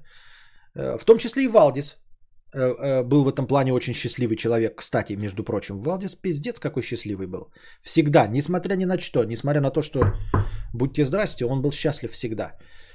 Вот, и нужно ли? То есть они не были богатыми, э, Э, не обладали какими-то особыми предметами, то есть я им не завидовал в плане материальной устро... устроенности или финансовой э, обеспеченности. У них не было каких-то автомобилей, там квартир или чего-то, ну, выдающегося такого. Просто обычное жилье и все. И вот они были счастливы.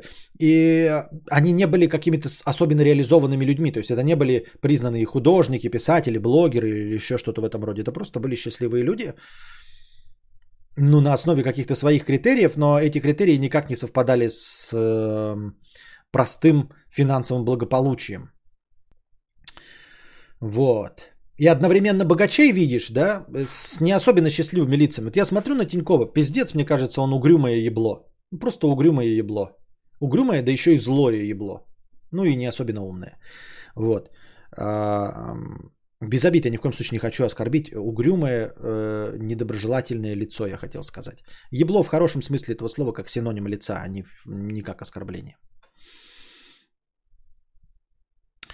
И каких еще из богачей видел я?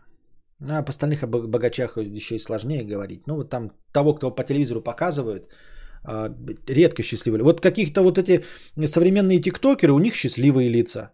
У современных тиктокеров какого-нибудь там вот этого Дани Милохина посмотришь, вот у него счастливое лицо, мне кажется. Я ничего не знаю, может он на самом деле не, несчастен, может у него там горести, но мне кажется, они на нем ничего не отражаются, они не делают его несчастным. То есть человек может там жить, э, ты бы от, от этого горя э, давно бы в психушку попал, а он все равно броневой и радуется жизни. То есть это тоже от объективных каких-то проявлений жизни это никак не зависит. Это вот именно от умения быть счастливым.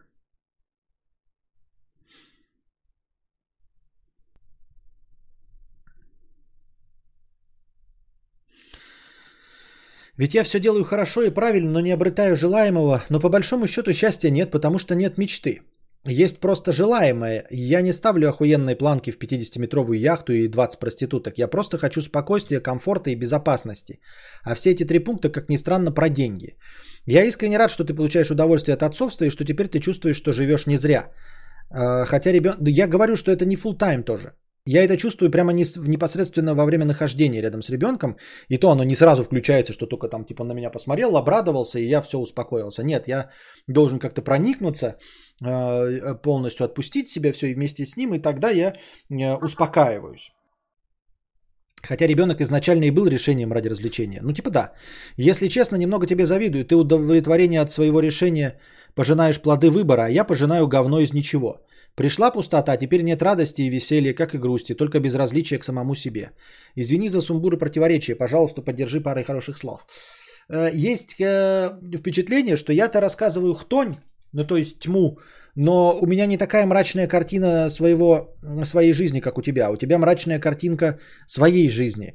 И она не про пессимизм. И мне кажется, тебе необходима профессиональная помощь. Как вам кажется, дорогие э, зрители, спонсоры в чате? Ну, потому что то, что мы сейчас прочитали, оно как бы чернь. Я говорю, вот хтонь, да, там деревья, э, ведьмы, дождь, тьма, э, зло, но э, не, я-то этому противостою. А тут человек говорит исключительно про себя и что именно у него все плохо. Если у тебя все так плохо, как ты описываешь, и ты пишешь это даже, э, естественно, с преувеличением, со слезами на глазах, то тебе нужно, наверное, обратиться за специализированной помощью. Э, сколько раз мы это говорили, к сожалению, я сам этого не пробовал. И поэтому я не знаю, каково это искать хорошего психолога, каково это пройти через нескольких э, и не разочароваться, что они все плохие, и найти своего, но все об этом говорят. Посмотри это интервью э, Ахметовой, э, стендаперши, э, Славе Комиссаренко, где она рассказывает про психологов, пси- психотерапевтов. Посмотри ролик э, э, Дениса Чужого про психотерапевтов. У него два, по-моему, с разницей в год. Вот, про то, как они искали. И про то, насколько им это помогает. Э, но это помогает. Это должно помогать. Но я, к сожалению, этим еще не пробовал. Ну, не к сожалению, может, к счастью. Такие дела. Ну и книжку прочитай, как, которую нам посоветовали несколько донатов раньше. «Как научиться оптимизму» Мартин Селигман.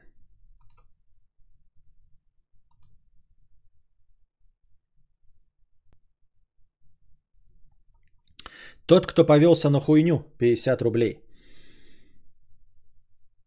Док Идзасан пишет, скажи этому донатору, что у него хотя бы есть зарплата в два раза больше, чем по городу. Телки, тачки, яхты. А у меня ничего нет и может быть никогда и не будет. Может быть ему полегчает. Но не знаю, мне не легчает от того, что дети в Африке голодают. Вообще нисколько.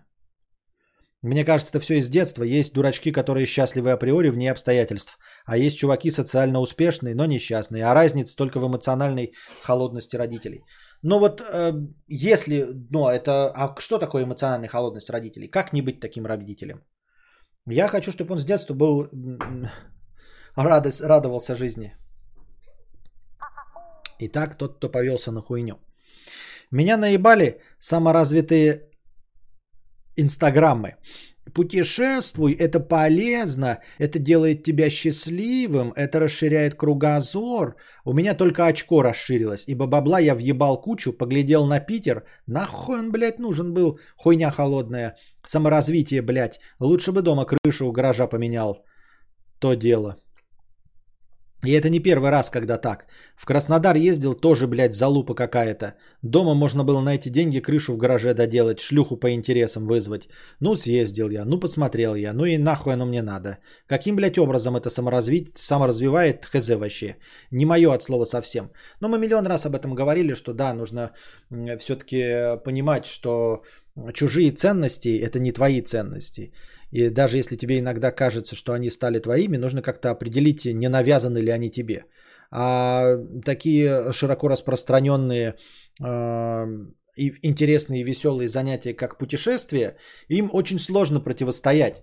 Если ты не научен горьким опытом, тебе кажется, ну все же получают удовольствие, может и я получу. Другое дело, что можно один раз съездить, понять все про себя, что ты нихуя не тупешественник, что это не твое и не приносит тебе удовольствия. Но каждый раз, э, как говорит вас, э, делать одно и то же в надежде получить другой результат, это и есть сумасшествие. Антон, и снова не я. Я сегодня принципиально донатить не буду. Не знаю, мы сейчас еще дойдем. Там, наверное, какие-нибудь донаты с содержанием типа «Я гомик сосу члены». Наверное, какой-нибудь твой хейтер. «Я гомик сосу члены, члены сосу твой гомик». Ну или это ты на самом деле пишешь что-нибудь оскорбительное, чтобы такой типа, ой, я написал, что кадавр петух, а, и, а в чате пишу, что это не я, и он даже не поймет.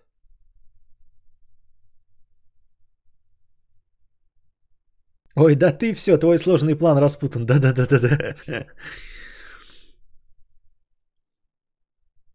Но типа не быть отстраненным, общаться с ребенком, хвалить, тискать, уделять время и прочее. Но твоему Костику Евент не грозит, судя по твоим рассказам об общении с ним.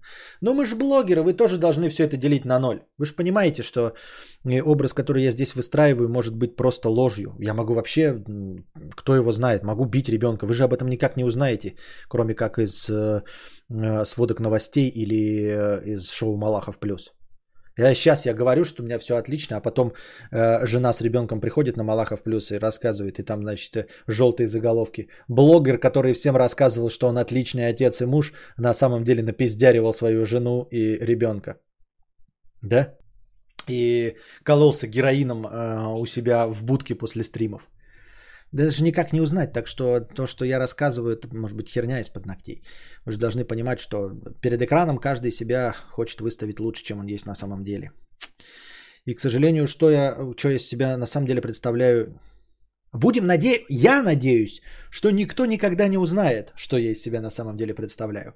Очень боюсь я, очень боюсь э, э, в будущем, знаете, какого-нибудь опыта Вайнштейна. Потом окажется, что я, оказывается, э, каких-то э, телок домагивался. И будьте здрасте, телок. А что, если у меня будет история Кевина Спейси, когда скажет, что там какой-нибудь Лев Гнев, что, оказывается, я его там на какой-то общей блогерской вечеринке уронил на кровать и лег на него всем своим 100-килограммовым весом и шептал ему на ухо непристойности.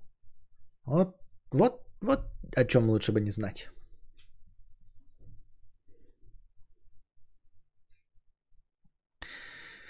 Алексей Харлов, 50 э, рублей с покрытием комиссии. Спасибо за покрытие комиссии. Вот помню, мне было 17, я покупал э, маркотики на станции метро в Стокгольме. Как мне позвонил мой друг э, Ник, он предложил заняться музыкой вместе. Через две недели на каникулах приехал к нему в Лондон – он очень добрый. Мы сходили за его счет в индийский рестик и посмотрели фильм. Как тебе такое? И дальше обращение по имени. Мне просто кажется, это очень странная история и такая, такое ощущение, что кто-то хочет кого-то подъебать. И поскольку кто-то дальше пишет э, э, с доната от имени Антон Фрё, то я имена в этом э, донате читать не буду. Я просто не понял, что это за история, а потом обращение, как тебе такое и какое-то имя. Вот. Если ты хочешь потроллить какого-то человека, что о нем что-то знаешь, то никто ничего не понял. Понимаешь? Никто ничего не понял. Ты не добился своего. А я не буду инструментом э, в твоих интернет-подъебах.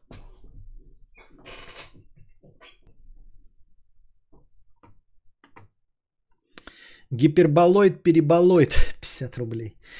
Здравствуй, богатей Константин. Ты как мудрый эксперт в соблазнении женщин, скажи, пожалуйста, куда будет уместно вести тян во время первой встречи? Аудитория в чате, подскажите подходящие, не слишком формальные и не заоблачно дорогие кафешки-кафейни, куда можно повести тян в Казани, без конфуза. А, я про Казань ничего не знаю, да и вообще про вождение тянок, да, тем более уже многие годы как ничего понятия не имею. Но вот опять, да, к разговору о том, что я два часа всего лишь э, стримлю и больше нихуя не делаю, я все-таки читаю в интернете э, и смотрю за молодежными тенденциями. И есть мнение, э, подтвердите или опровергните, дорогие дамы, что, наверное, самое лучшее место это э, что-то кофейного типа. Кафе или кофейня. Почему? Объясняю. Потому что в этом месте можно довольно быстро понять, если тебе человек не подходит.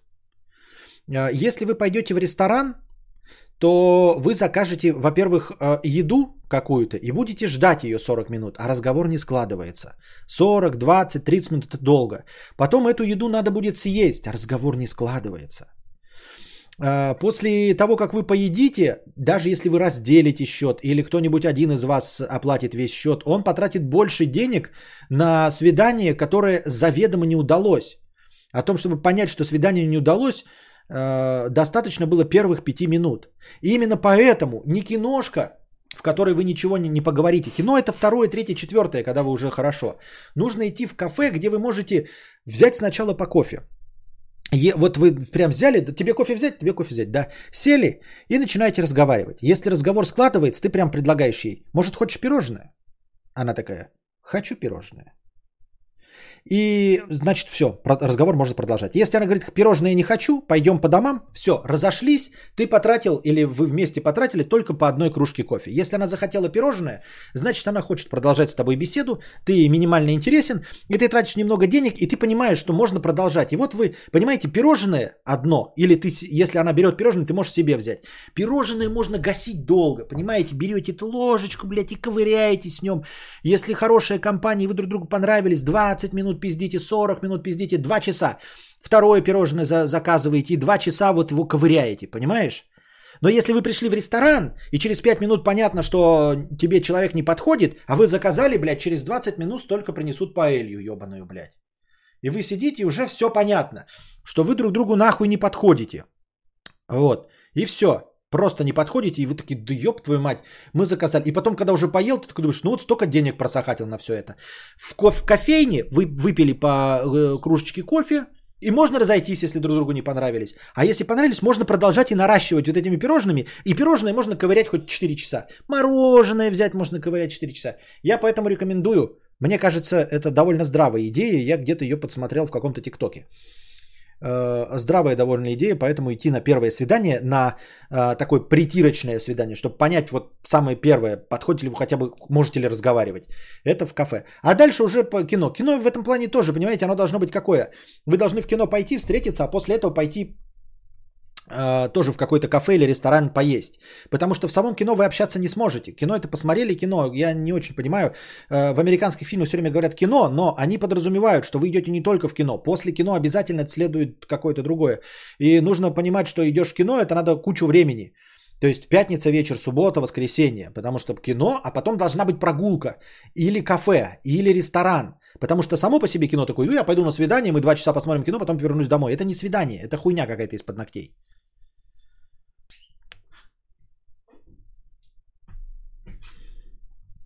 У меня вот жена, и мы давно вместе, она у меня появилась рано. Ничего нельзя сказать по теме. Но ведь у мудреца та же ситуация. Откуда советы? Потому что я работаю, ребята, помимо того, что разговариваю с вами. Я штудирую интернет. Об этом же и говорю, Хелли Штуртл. Я же об этом и сказал, когда человек говорит, хуль ты работаешь по 2 часа в день. Я не по 2 часа в день работаю.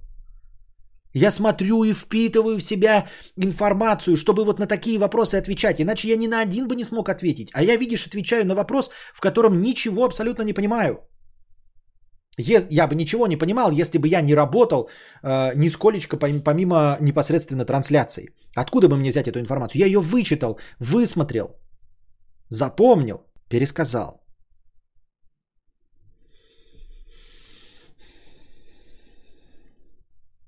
Посоветуй кофе на первом свидании. Ну, нет, кофе надо... Что значит посоветуй? Это какой-то троллинг. Покупает девушка кофе сама, а если она говорит на твой вкус, то, естественно, латы. Латы и все сходу. Поним... То есть вы спрашиваешь, какой кофе хочет девушка, и она сама знает. Если она не знает, не пила никогда, то ты говоришь латы. Всегда бери на э, это самое стандартное. Оно э, с пенкой из сливок и оно самое универсальное. То есть э, Эспрессо мало кто может любить. Американо, просто разбавленной водой, тоже мало кто может любить. А, Капучино может быть э, э, ну, жестковатым, ну мало ли что там, не сильно большой любитель кофе. А латте это самый лояльный к человеку, даже который никогда кофе не пил. То есть это э, небольшая часть эспрессо, и она разбавлена довольно существенным часть, частью пены сливочной. Э, Вкус кофе полностью пропадает. Это такой вот мягкий и э, максимально лояльный вкус. Если человек даже не любит кофе, он все равно сможет выпить латте. Вот почему латте. А, И человек, который не может определиться. Не знаете, что принести, принесите латте. Особенно даме. Мужику можете, конечно, блядь, двойной эспрессо, хуярь, блядь, и дырявый раф туда в одну. И еще э, это, вместо ложечки, вместо ложечки помешай картриджем а, из-под Nintendo Switch, чтобы пожестче был. Да, блядь, да, блядь, чтобы он такой, как, потом как этот, а, э, как э, Уилл Смит э, в фильме «Я робот».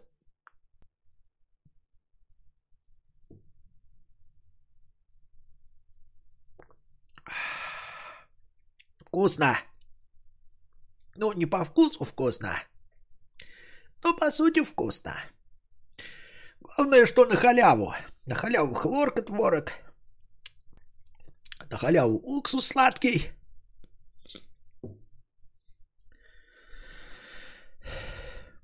Тебе настолько понравился картридж? Пиздец вообще. Такая хуйня.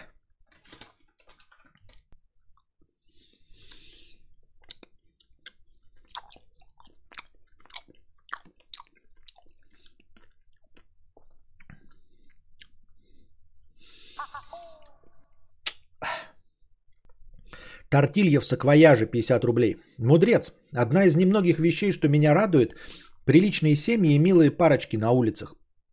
Завидую, но больше приятно от самого факта наличия добра и счастья. Э, Из-за этого считаю отбивание баб и мужиков делом паскудным. Разрушение счастливой ячейки э, этого серого общества. Наблюдал отбивание пары? Никогда в жизни не наблюдал. Ни, одно, ни одной истории не знаю с отбиванием.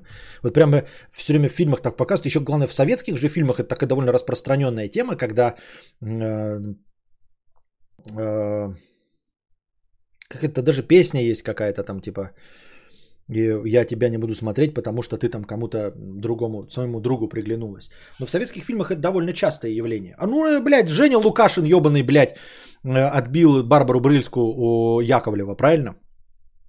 Отбил же. А в реальной жизни ни одной истории не знаю, прям ни одной. Вот э, из звезд знаю, что э, Эдик отбил э, жену кого? Кто там из них? Вот в реальных пацанах там какая-то пиздец драма. Эдик, Эдик, Педик, отбил у Антохи телку. Не знаю, актрису ли одну из этих. По-моему, никакую не актрису. Ну просто, короче, у Антохи была какая-то там любовь всей его жизни. Прям жена или кто там, прям любовь всей жизни. И вот этот Эдик из реальных пацанов у Антохи отбил. И они типа продолжали сниматься там еще годами в этом э, и друг друга недолюбливали. Но Антоха там что-то с чистым сердцем ее любил, а вот и Эдик ее отбил. Вот. Э, В реальной жизни никогда не встречал такого. Не видел ничего подобного.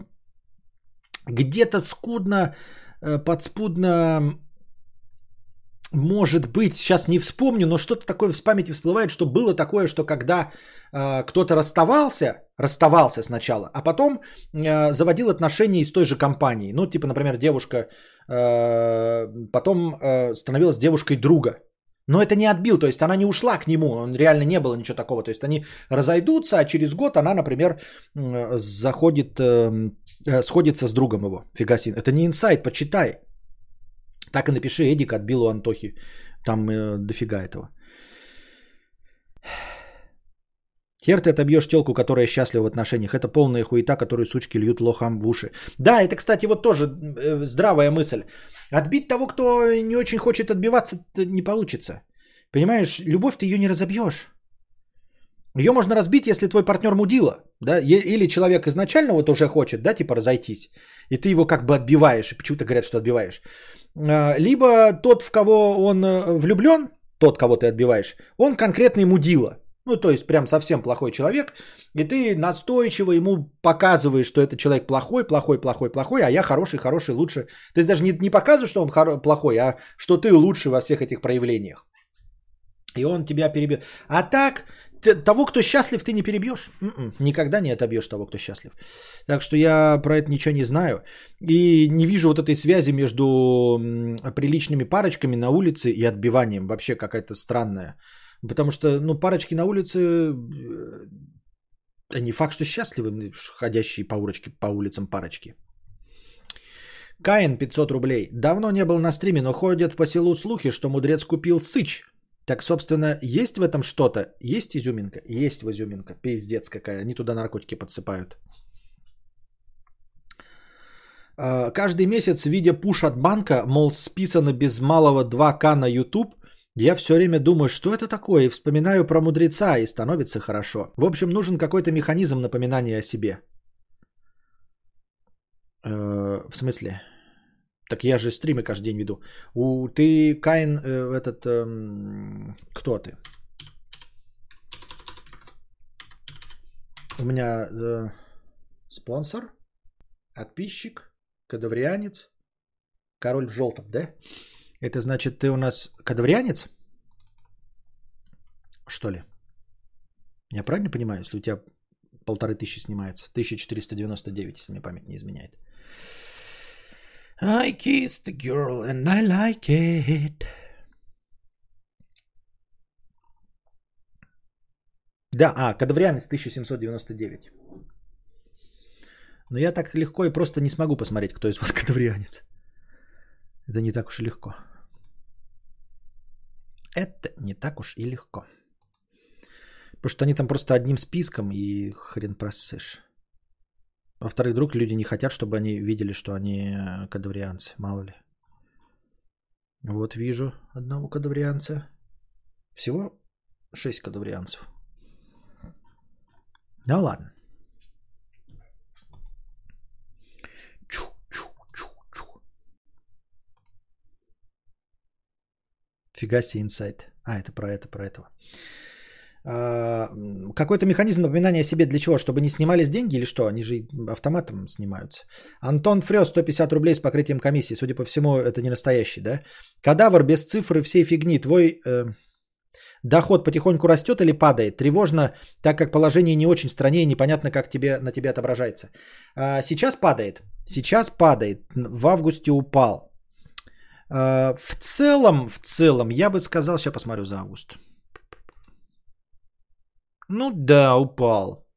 Ну, не ключевой, то есть это такой стандартные флуктуации, а если говорить в среднем, то скорее, наверное, стагнирует. И это меня беспокоит, как я и говорил.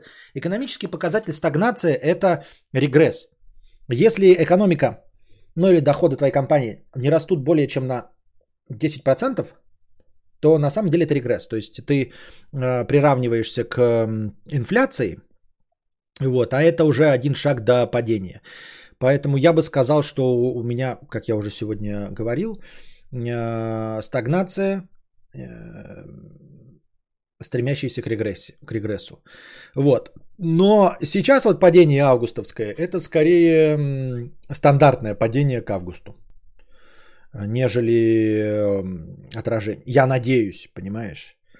Вот. По годам надо смотреть. В конце года посмотрим, можно ли сказать, там есть прирост какой-то или нет. Так сказать, сходу. Но вроде бы начальные месяцы были неплохие, но они вроде и всегда весенние месяцы неплохие. С другой стороны, в прошлом году очень плохая была осень, очень плохая. Очень плохая была осень. То есть это был не только август. Я помню, что три месяца я там э, последний хуй без соли доедал. Реально, три месяца были дикие просадки по донатам. Вот. Они не такие, чтобы прям э, я меньше получал, чем в среднем по Белгороду, но они меньше, чем ты получаешь до этого, а ты уже э, раскатал губу, понимаете, и у тебя уже какие-то э, траты есть стабильные, поэтому было, было неприятно в прошлой осени. Посмотрим, как эта осень зайдет.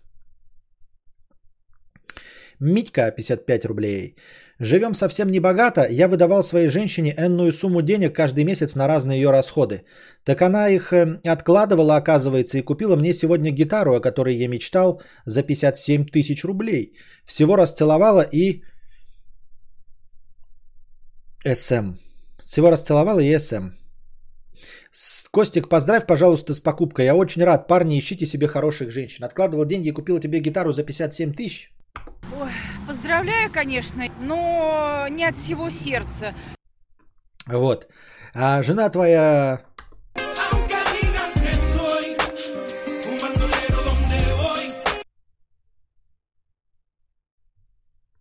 Поздравляем тебя, конечно, но не от всего сердца.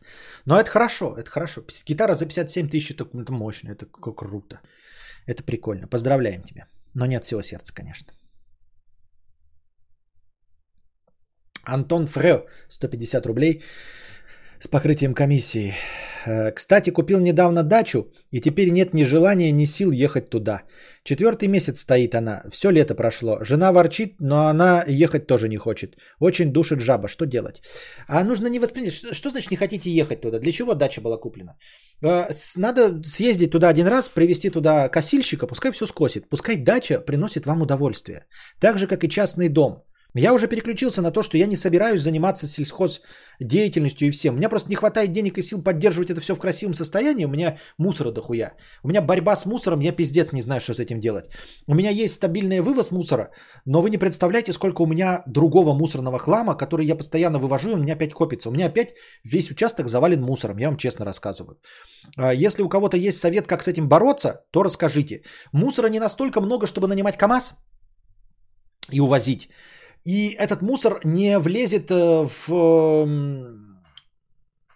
в контейнер. То есть меня его не возьмут, он строительный. То есть тупо, например, шкаф из Икеи пришел, пенопласт, вот этот его, и само, сам картон от этого шкафа. Они огромный, блядь, он пиздец огромный. Вы скажете, сожги. Во-первых, жечь нельзя. Во-вторых, если его жечь в, в бочке, то я заебусь его резать. Это толстый, блядь, охуительный картон. И пенопласт. Куда пенопласт, блядь, деть? Я в ржет не ебу. И постоянно какие-то коробки, блядь, с пенопластом. Кажется, что нет. Покупаешь э, в Озоне подгузники, пришли. Куча бутылок э, всяких. Все, что приходит с Озона, оно все приходит в полиэтиленовой упаковке. Это все дико быстро копится. И у меня огромная куча мусора, картонных коробок, бутылок и всего вот этого. И ну не нанимать же из-за этого КАМАЗ. А если нанимать, то самому грузить. Вот я сегодня несколько раз нагнулся с лопатой, и у меня схватило спину. Я буду наклоняться, и у меня спину схватит. Ну, пиздец, блядь, угар. Ты при, когда при, приглашаешь КАМАЗ, э, он там час стоит, у тебя спину схватило, ты не можешь погрузить это дерьмо все. И избавляться от этого нужно регулярно. Я не знаю, как с этим бороться. Вот, но я живу в частном доме, то есть э, какого бы он ни был деревенского типа, я в нем просто живу. То есть у меня он для житья, для наслаждения жизнью. Я выхожу в поле, у нас тут собачка бегает, да, покошена трава для собачки. Вот, я хожу, траву пинаю и все.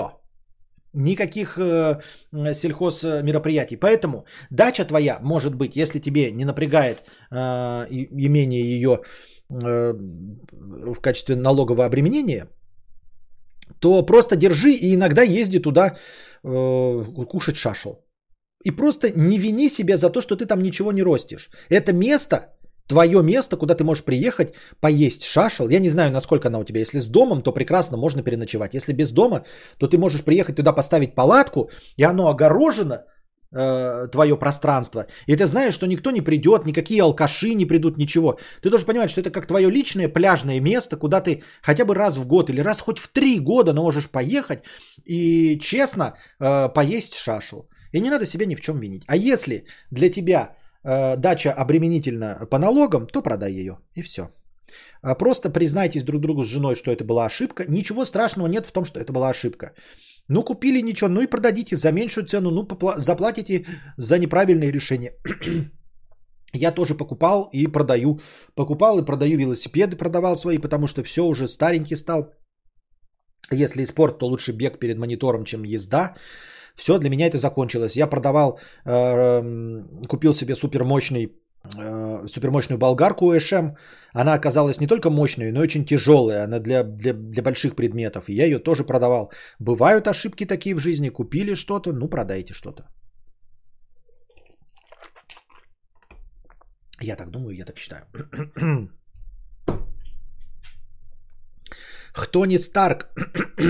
Хтонь и Старк. Хтони Старк. Тысячи рублей с покрытием комиссии. Богатей, добрее, здравствуй, Константин. Скоро долго лететь, и поэтому надеюсь на твои цветочные трели.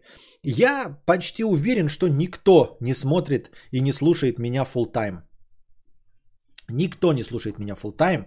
Поэтому я подозреваю, что если вы собираетесь в какую-то дорогу, каждый из вас обязательно найдет на моем канале э, записей э, стримов, в том числе и в Ютубе или где-нибудь в подкаст-лентах, э, тот стрим, который он или не смотрел, или не слушал, или который забыл. Куда бы вы ни ехали, ребята, отматывайте на два года назад, запускайте, вы уже все забыли, что там было, все мемасики забыли и начинайте заново слушать.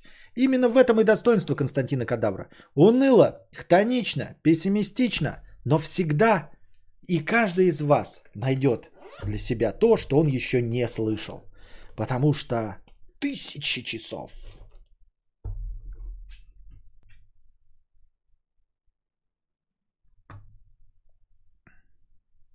Да верю, я верю, Антон Фрё, что это не ты. Наверное. Так ему нормальный донат-то.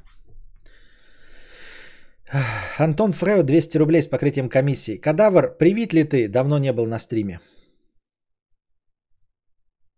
А вот, не скажу.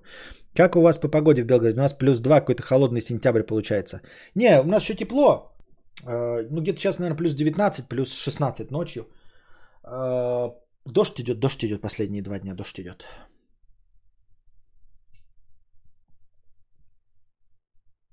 Никто не слушает меня full time. Я, а, а, а я, а что, а в смысле?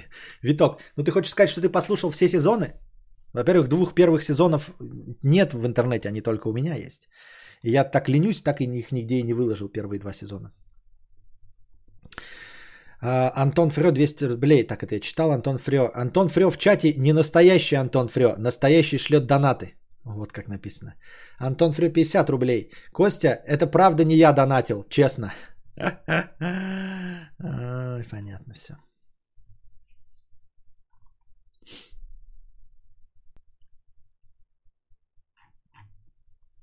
А Бобус 300 рублей. Простыня текста. Так, давайте небольшая писинг пауза.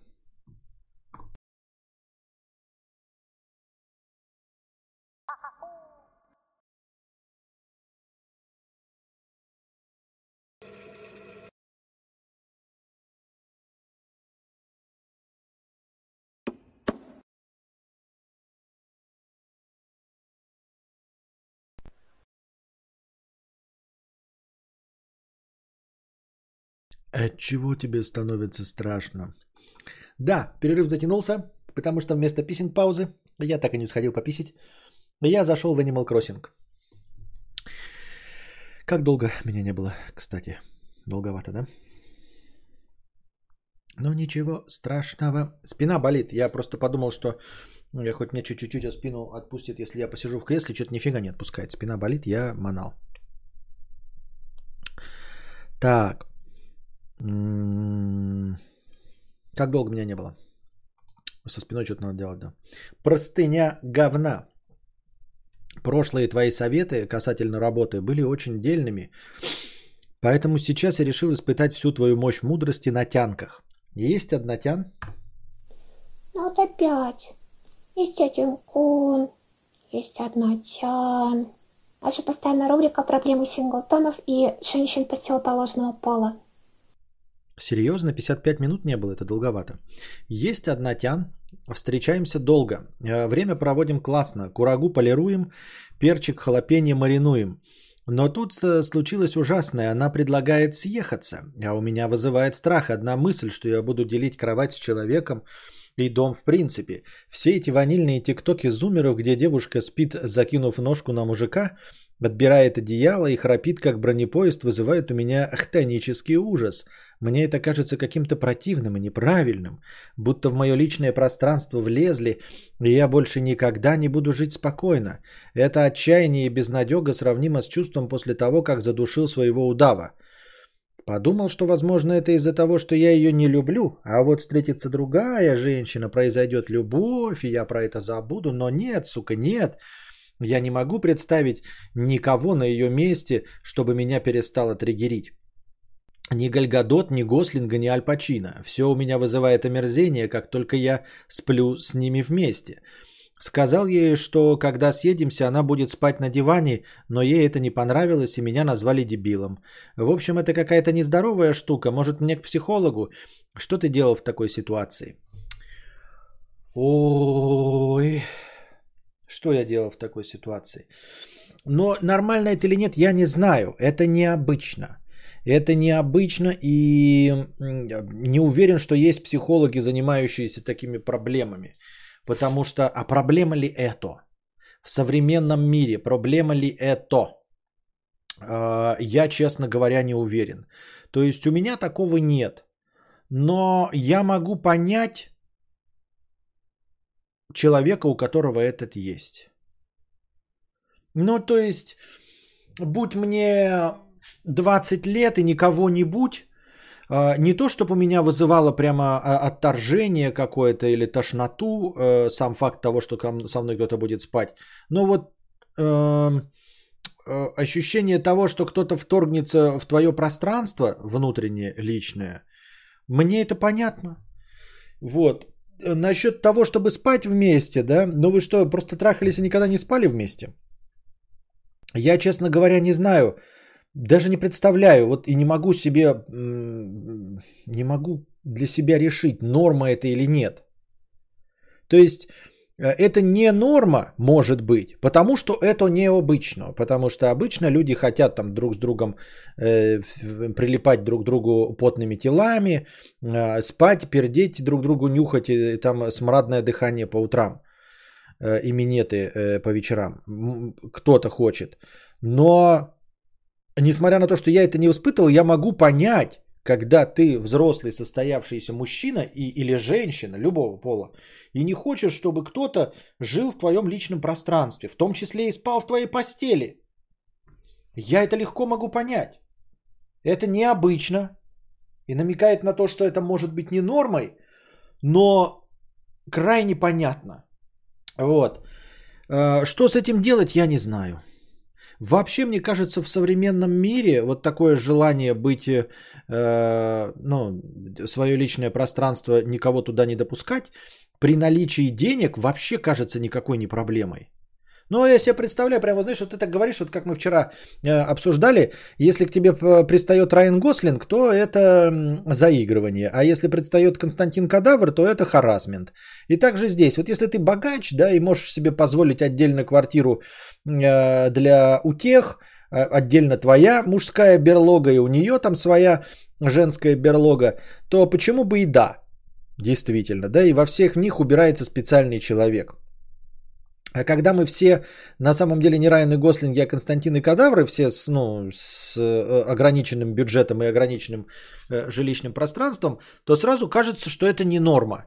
Но это потому, что мы ограничены да, своими восприятиями. Я просто вспоминаю фильм, э, сериал э, «Форс-мажоры». Там герой Харви Спектра довольно долго мурыжил отношения с, я забыл, как ее звали, Скотти, что ли, вот, и они были оба богатыми. Я помню, он приходил там в свою квартиру, она у него такая в хай-теке, все блестит. Ну, понятное дело, что уборщица приходит, он там только ночует. И она тоже в своей хай-тек, там какой-то супермодной квартире с супермодными этими. Они при этом были парой, но взрослой парой за 35, и э, не было им никакой необходимости съезжаться. Потом они съехались, и, по-моему, получилось тоже сорокотень конченая. Э, не вижу никакой необходимости в современном мире действительно в общем-то, привязываться к вот этим э, ванильным старым э, формулам э, лежать в одной постельке. Понимаете? Ну, что-то какая-то какая канитель. Говорят про то, что э, хорошая пара это когда вот э, муж и жена спят в одной постели. Еще старый анекдот, типа, почему вы, детка, с бабкой не развели, не, не разбежались никогда? А потому что мы спали на одной печи, а там место полторашка или однушка. То есть в любом случае, когда мы ложились спать на печь, нам нужно было прижаться друг к другу. Но это старперская хуета. Это же старперская хуета. Мы же, э, во-первых, никто не говорит, что нужно отнош- находиться в отношениях 70 лет. Во-вторых, это же бедность, блядь. Это бедность. То есть, по сути дела, они такие, ой, потому что мы спали в одной постели. Не потому что вы спали в одной постели, а потому что вы бы вот э, на печи, да? Это всегда так преподносится, потому что мы дед с бабкой всегда спали вместе, прижавшись друг к другу. Нет, это потому что вы ебаные нищие были. Потому что вам больше негде было спать. И если бы вы разбежались, то поодиночке вы нихуя бы не выжили. Потому что вы вдвоем вместе могли себе позволить только одно теплое спальное место. Именно поэтому вы выжили, именно поэтому вы остались в браке. Потому что если бы э, вы разбежались, то ни один из вас не получил бы ни одного спального места, и вы бы просто сдохли. А на дворе сейчас не 1613 год, э, слава богу, да? И отношения не, не обязательно сводятся к одному простому вот этому э, спанью в одной кровати. Другое дело, что это проявление твоей брезгливости. Ну и опять-таки, ну и чё? Как бы природой вообще, мне кажется, нигде не записано, что после того, как вы совершили каитус и э, ты оплодотворил ее яйцеклетку своим сперматозоидом, нет никакой необходимости лежать друг к другу прижавшись. Вообще-то. Вообще-то, правильно? В целом, я так вижу. Для природы нет никакой необходимости, чтобы вы спали вместе, друг друга там согревали, чи не согревали. Не вижу в этом никакого толка, не вижу в этом никакой природно-биологической подоплеки, не вижу в этом никакого смысла. Не понимаю, почему э, люди в пещере должны были вот по парам собраться и друг другу прижаться. Нет, вот женщины спят с детьми, например, да, там вместе в одну повалку. Мужики там ходят на охоту. Что-то я как-то этого вообще не представляю в одной картинке. И не вижу в этом э, никакой исторической предрасположенности. Другое дело, что для того, чтобы реализовать твое видение, тебе нужна женщина, которая разделяет твое видение.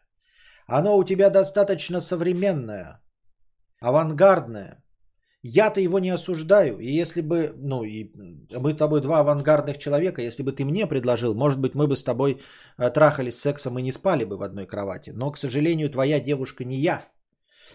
Вот, к твоему сожалению. Я осуждаю гомосексуализм и все остальное.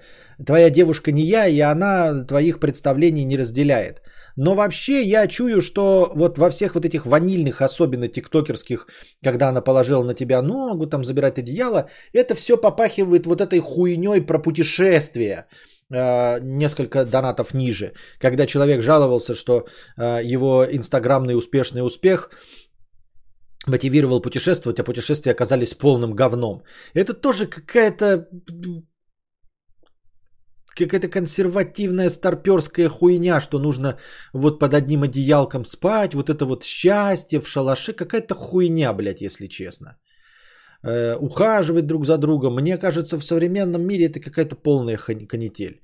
Э, любовь можно проявлять тысячу разными способами, в том числе сексоваться, но при этом не спать в одних, не жить в одном доме. Вот, или жить, вот я, ну что, обязательно, имея большой замок, ютиться в одной комнате, в одной спальне. Потому что ты представляешь себе консервативную вот эту эту. Нет, я, да, но понимаете, ну, типа я и не против child free, хотя у меня ребенок есть.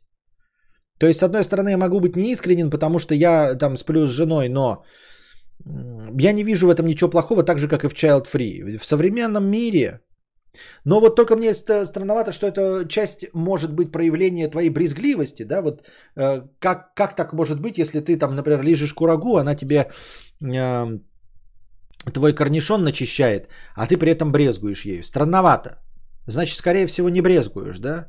Э, значит, у тебя такое болезненное ощущение своего личного собственного пространства. Но, как я уже тебе сказал, э, реализовать его можно – только если ты найдешь себе такую же пару. Так, так и всегда происходит во всем абсолютно. Э, в самом по себе желании покакать кому-нибудь на грудь нет ничего необычного. Но если ты предложишь абсолютному большинству людей покакать кому-то на, на грудь, то они откажутся и назовут тебя дебилом. Так в чем же проблема? А проблема в том, чтобы найти человека, которому хочется, чтобы ему накакали на грудь. То есть из всех этих миллионов найти именно того, которому хочется, чтобы ему накакали на грудь. И тогда ты, желающий накакать на грудь, и человек, желающий, чтобы ему накакали на грудь, вы сойдетесь. То есть оба вы не, не норма. Но сложность вам найти друг друга. Я так думаю, мне так кажется. И поэтому э, я не вижу ничего предосудительного в твоих взглядах они мне понятны. Я вообще представляю себе, да, когда ты богатый человек, у тебя э, там свой дом, и зачем-то э, действительно приводить женщину, которая поставит там свои вот эти вот все. Нахуя, да? Даже если ты богатый человек, нахуя вместе съезжаться с какой-нибудь, блядь, Собчак, которая привезет свою ебаную, блядь, тысячу туфель, и в твой гардероб, где у тебя прекрасные однообразные костюмы, расставит свою хуйню, блядь, своих собачек привезет, блядь, э, в ванной расставит свои бутылочки. Нахуй тебе надо это? Нахуя тебе это надо? Волосы в твоей ванной, забивающие слив. Чтобы что, если ты богатый, состоятельный, самодостаточный человек, зачем тебе это может понадобиться? Непонятно. И при этом ты не против эту женщину удовлетворять, там, доставлять ей оргазмы, встречаться с ней в ресторанах. Даже иногда она может у тебя ночевать, но ночевать э, э, на правах гостя, потому что это твой дом – и главное, что все, в принципе, с этим согласны. А, вопрос в территориях. То есть, вообще-то, да, если вы имеете, например, а, мастерскую, и к вам в мастерскую жена не заходит, например, да, и у жены там, я не знаю, может быть, есть рабочий кабинет, и туда дети тоже не заходят. То есть все понимают, что это территория, где мама или папа работает. Нет никакой с этим проблемы, правильно? Вот, что какое-то мужское просто... То есть ты не лезешь в ее, например, гардеробную никогда, не проверяешь там, как туфли лежат в ее гардеробную или в ее шкаф, ты не вешаешь свою одежду. То есть мы можем разделять эти пространства. И в принципе с этим легко миримся.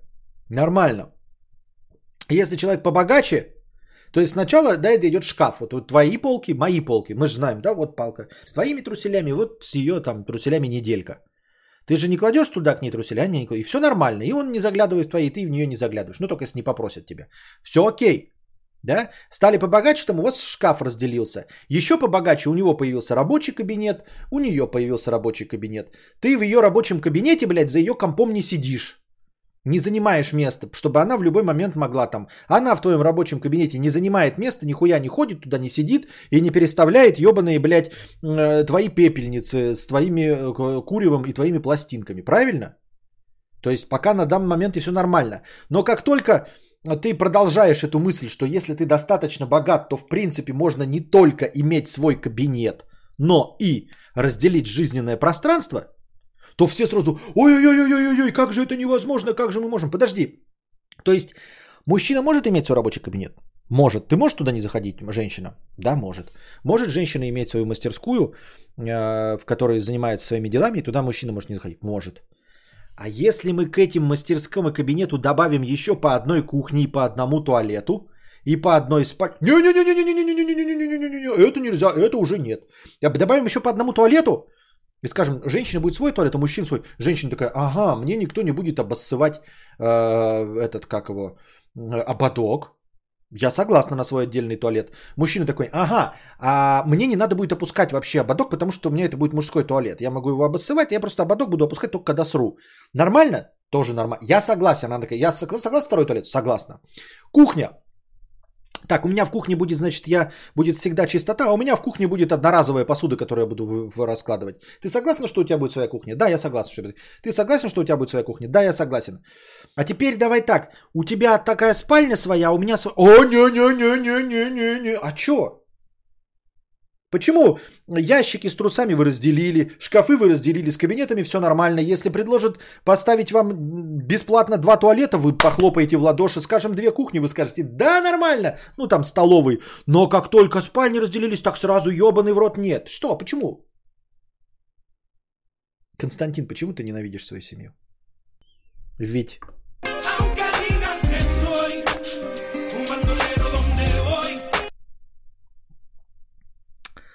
Вот, понимаете, где все это заканчивается? Но это я все так чисто развиваю мысль, а на самом деле она сводится к одной простой, которую я уже озвучил. Это все можно защищать, можно против этого выступать. То есть, если бы это задонатила твоя девушка, я бы, конечно, приводил все э, с обратным знаком, легко и просто.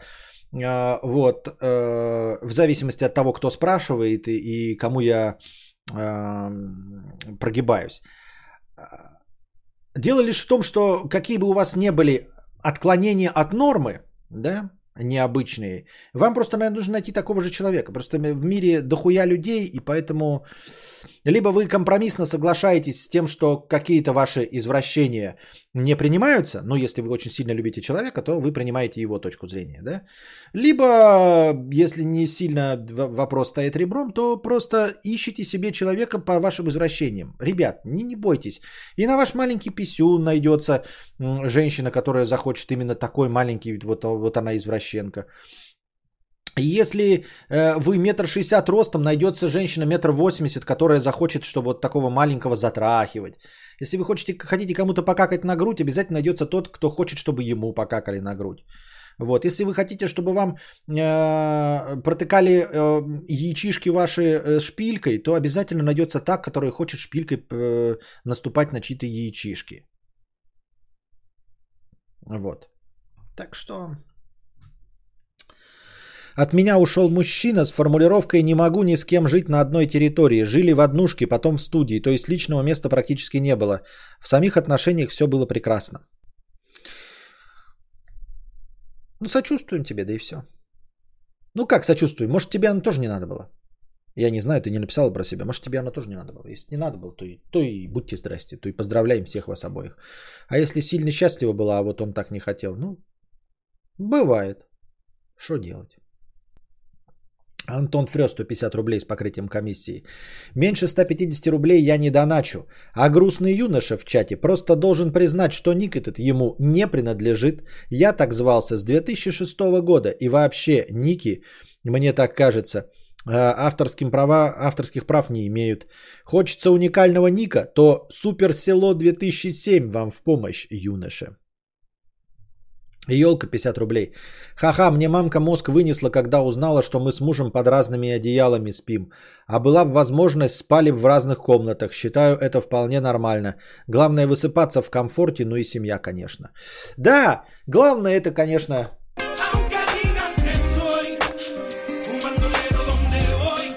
опять-таки, да, если мы смотрим на Доминика Торетто, у них семья, и там не все друг с другом трахаются. Я даже понимаю, что Доминик Торетто вместе с э, Полом Уокером ни хрена не, не трахались. То есть у них семья была из друзей состоящая, и там не все друг с другом еблись. Семья это, это не тот, кто спит друг с другом в постели, понимаете? Семья это другое. Вот. Э, э, мне лично, да, если бы была возможность и миллионы, тоже импонирует огромный замок, у которого, э, в котором есть свои пространства, общая зала, куда приносят еды, свои кабинеты рабочие, там все остальное. Почему бы в замке не иметь себе комнат, в которой ты можешь спокойно поспать? Можно даже и спать ночью вместе, но днем иметь возможность поспать в отдельном помещении. Как вашей душе угодно, лишь бы ваши партнер или партнеры в вашей так называемой семье разделяли э, ваши устремления. Главное, чтобы разделяли ваши устремления. Это самое. Нет никакой правоты или неправоты, верного или неверного. Есть только если разделяют э, твои мысли, значит все окей. Не разделяют, с этим надо работать. Вот и все. Надеюсь, вам понравился сегодняшний стрим. Э, с большим перерывом, спина моя болит, это все из-за спины. Приходите завтра, приносите добровольные пожертвования, чтобы завтрашний подкаст длился дольше. Не забывайте закидывать межподкасте, потому что все эти суммы будут обязательно учитаны э, и прибавятся к полутора тысячам э, базовым, базового настроения. И не забывайте становиться спонсорами, чтобы писать в бесплатном, в, в спонсорском чате и потому что благодаря спонсорам и есть эти полторы тысячи базового настроения. А пока держитесь там. Вам всего доброго, хорошего настроения. До новых встреч, друзья.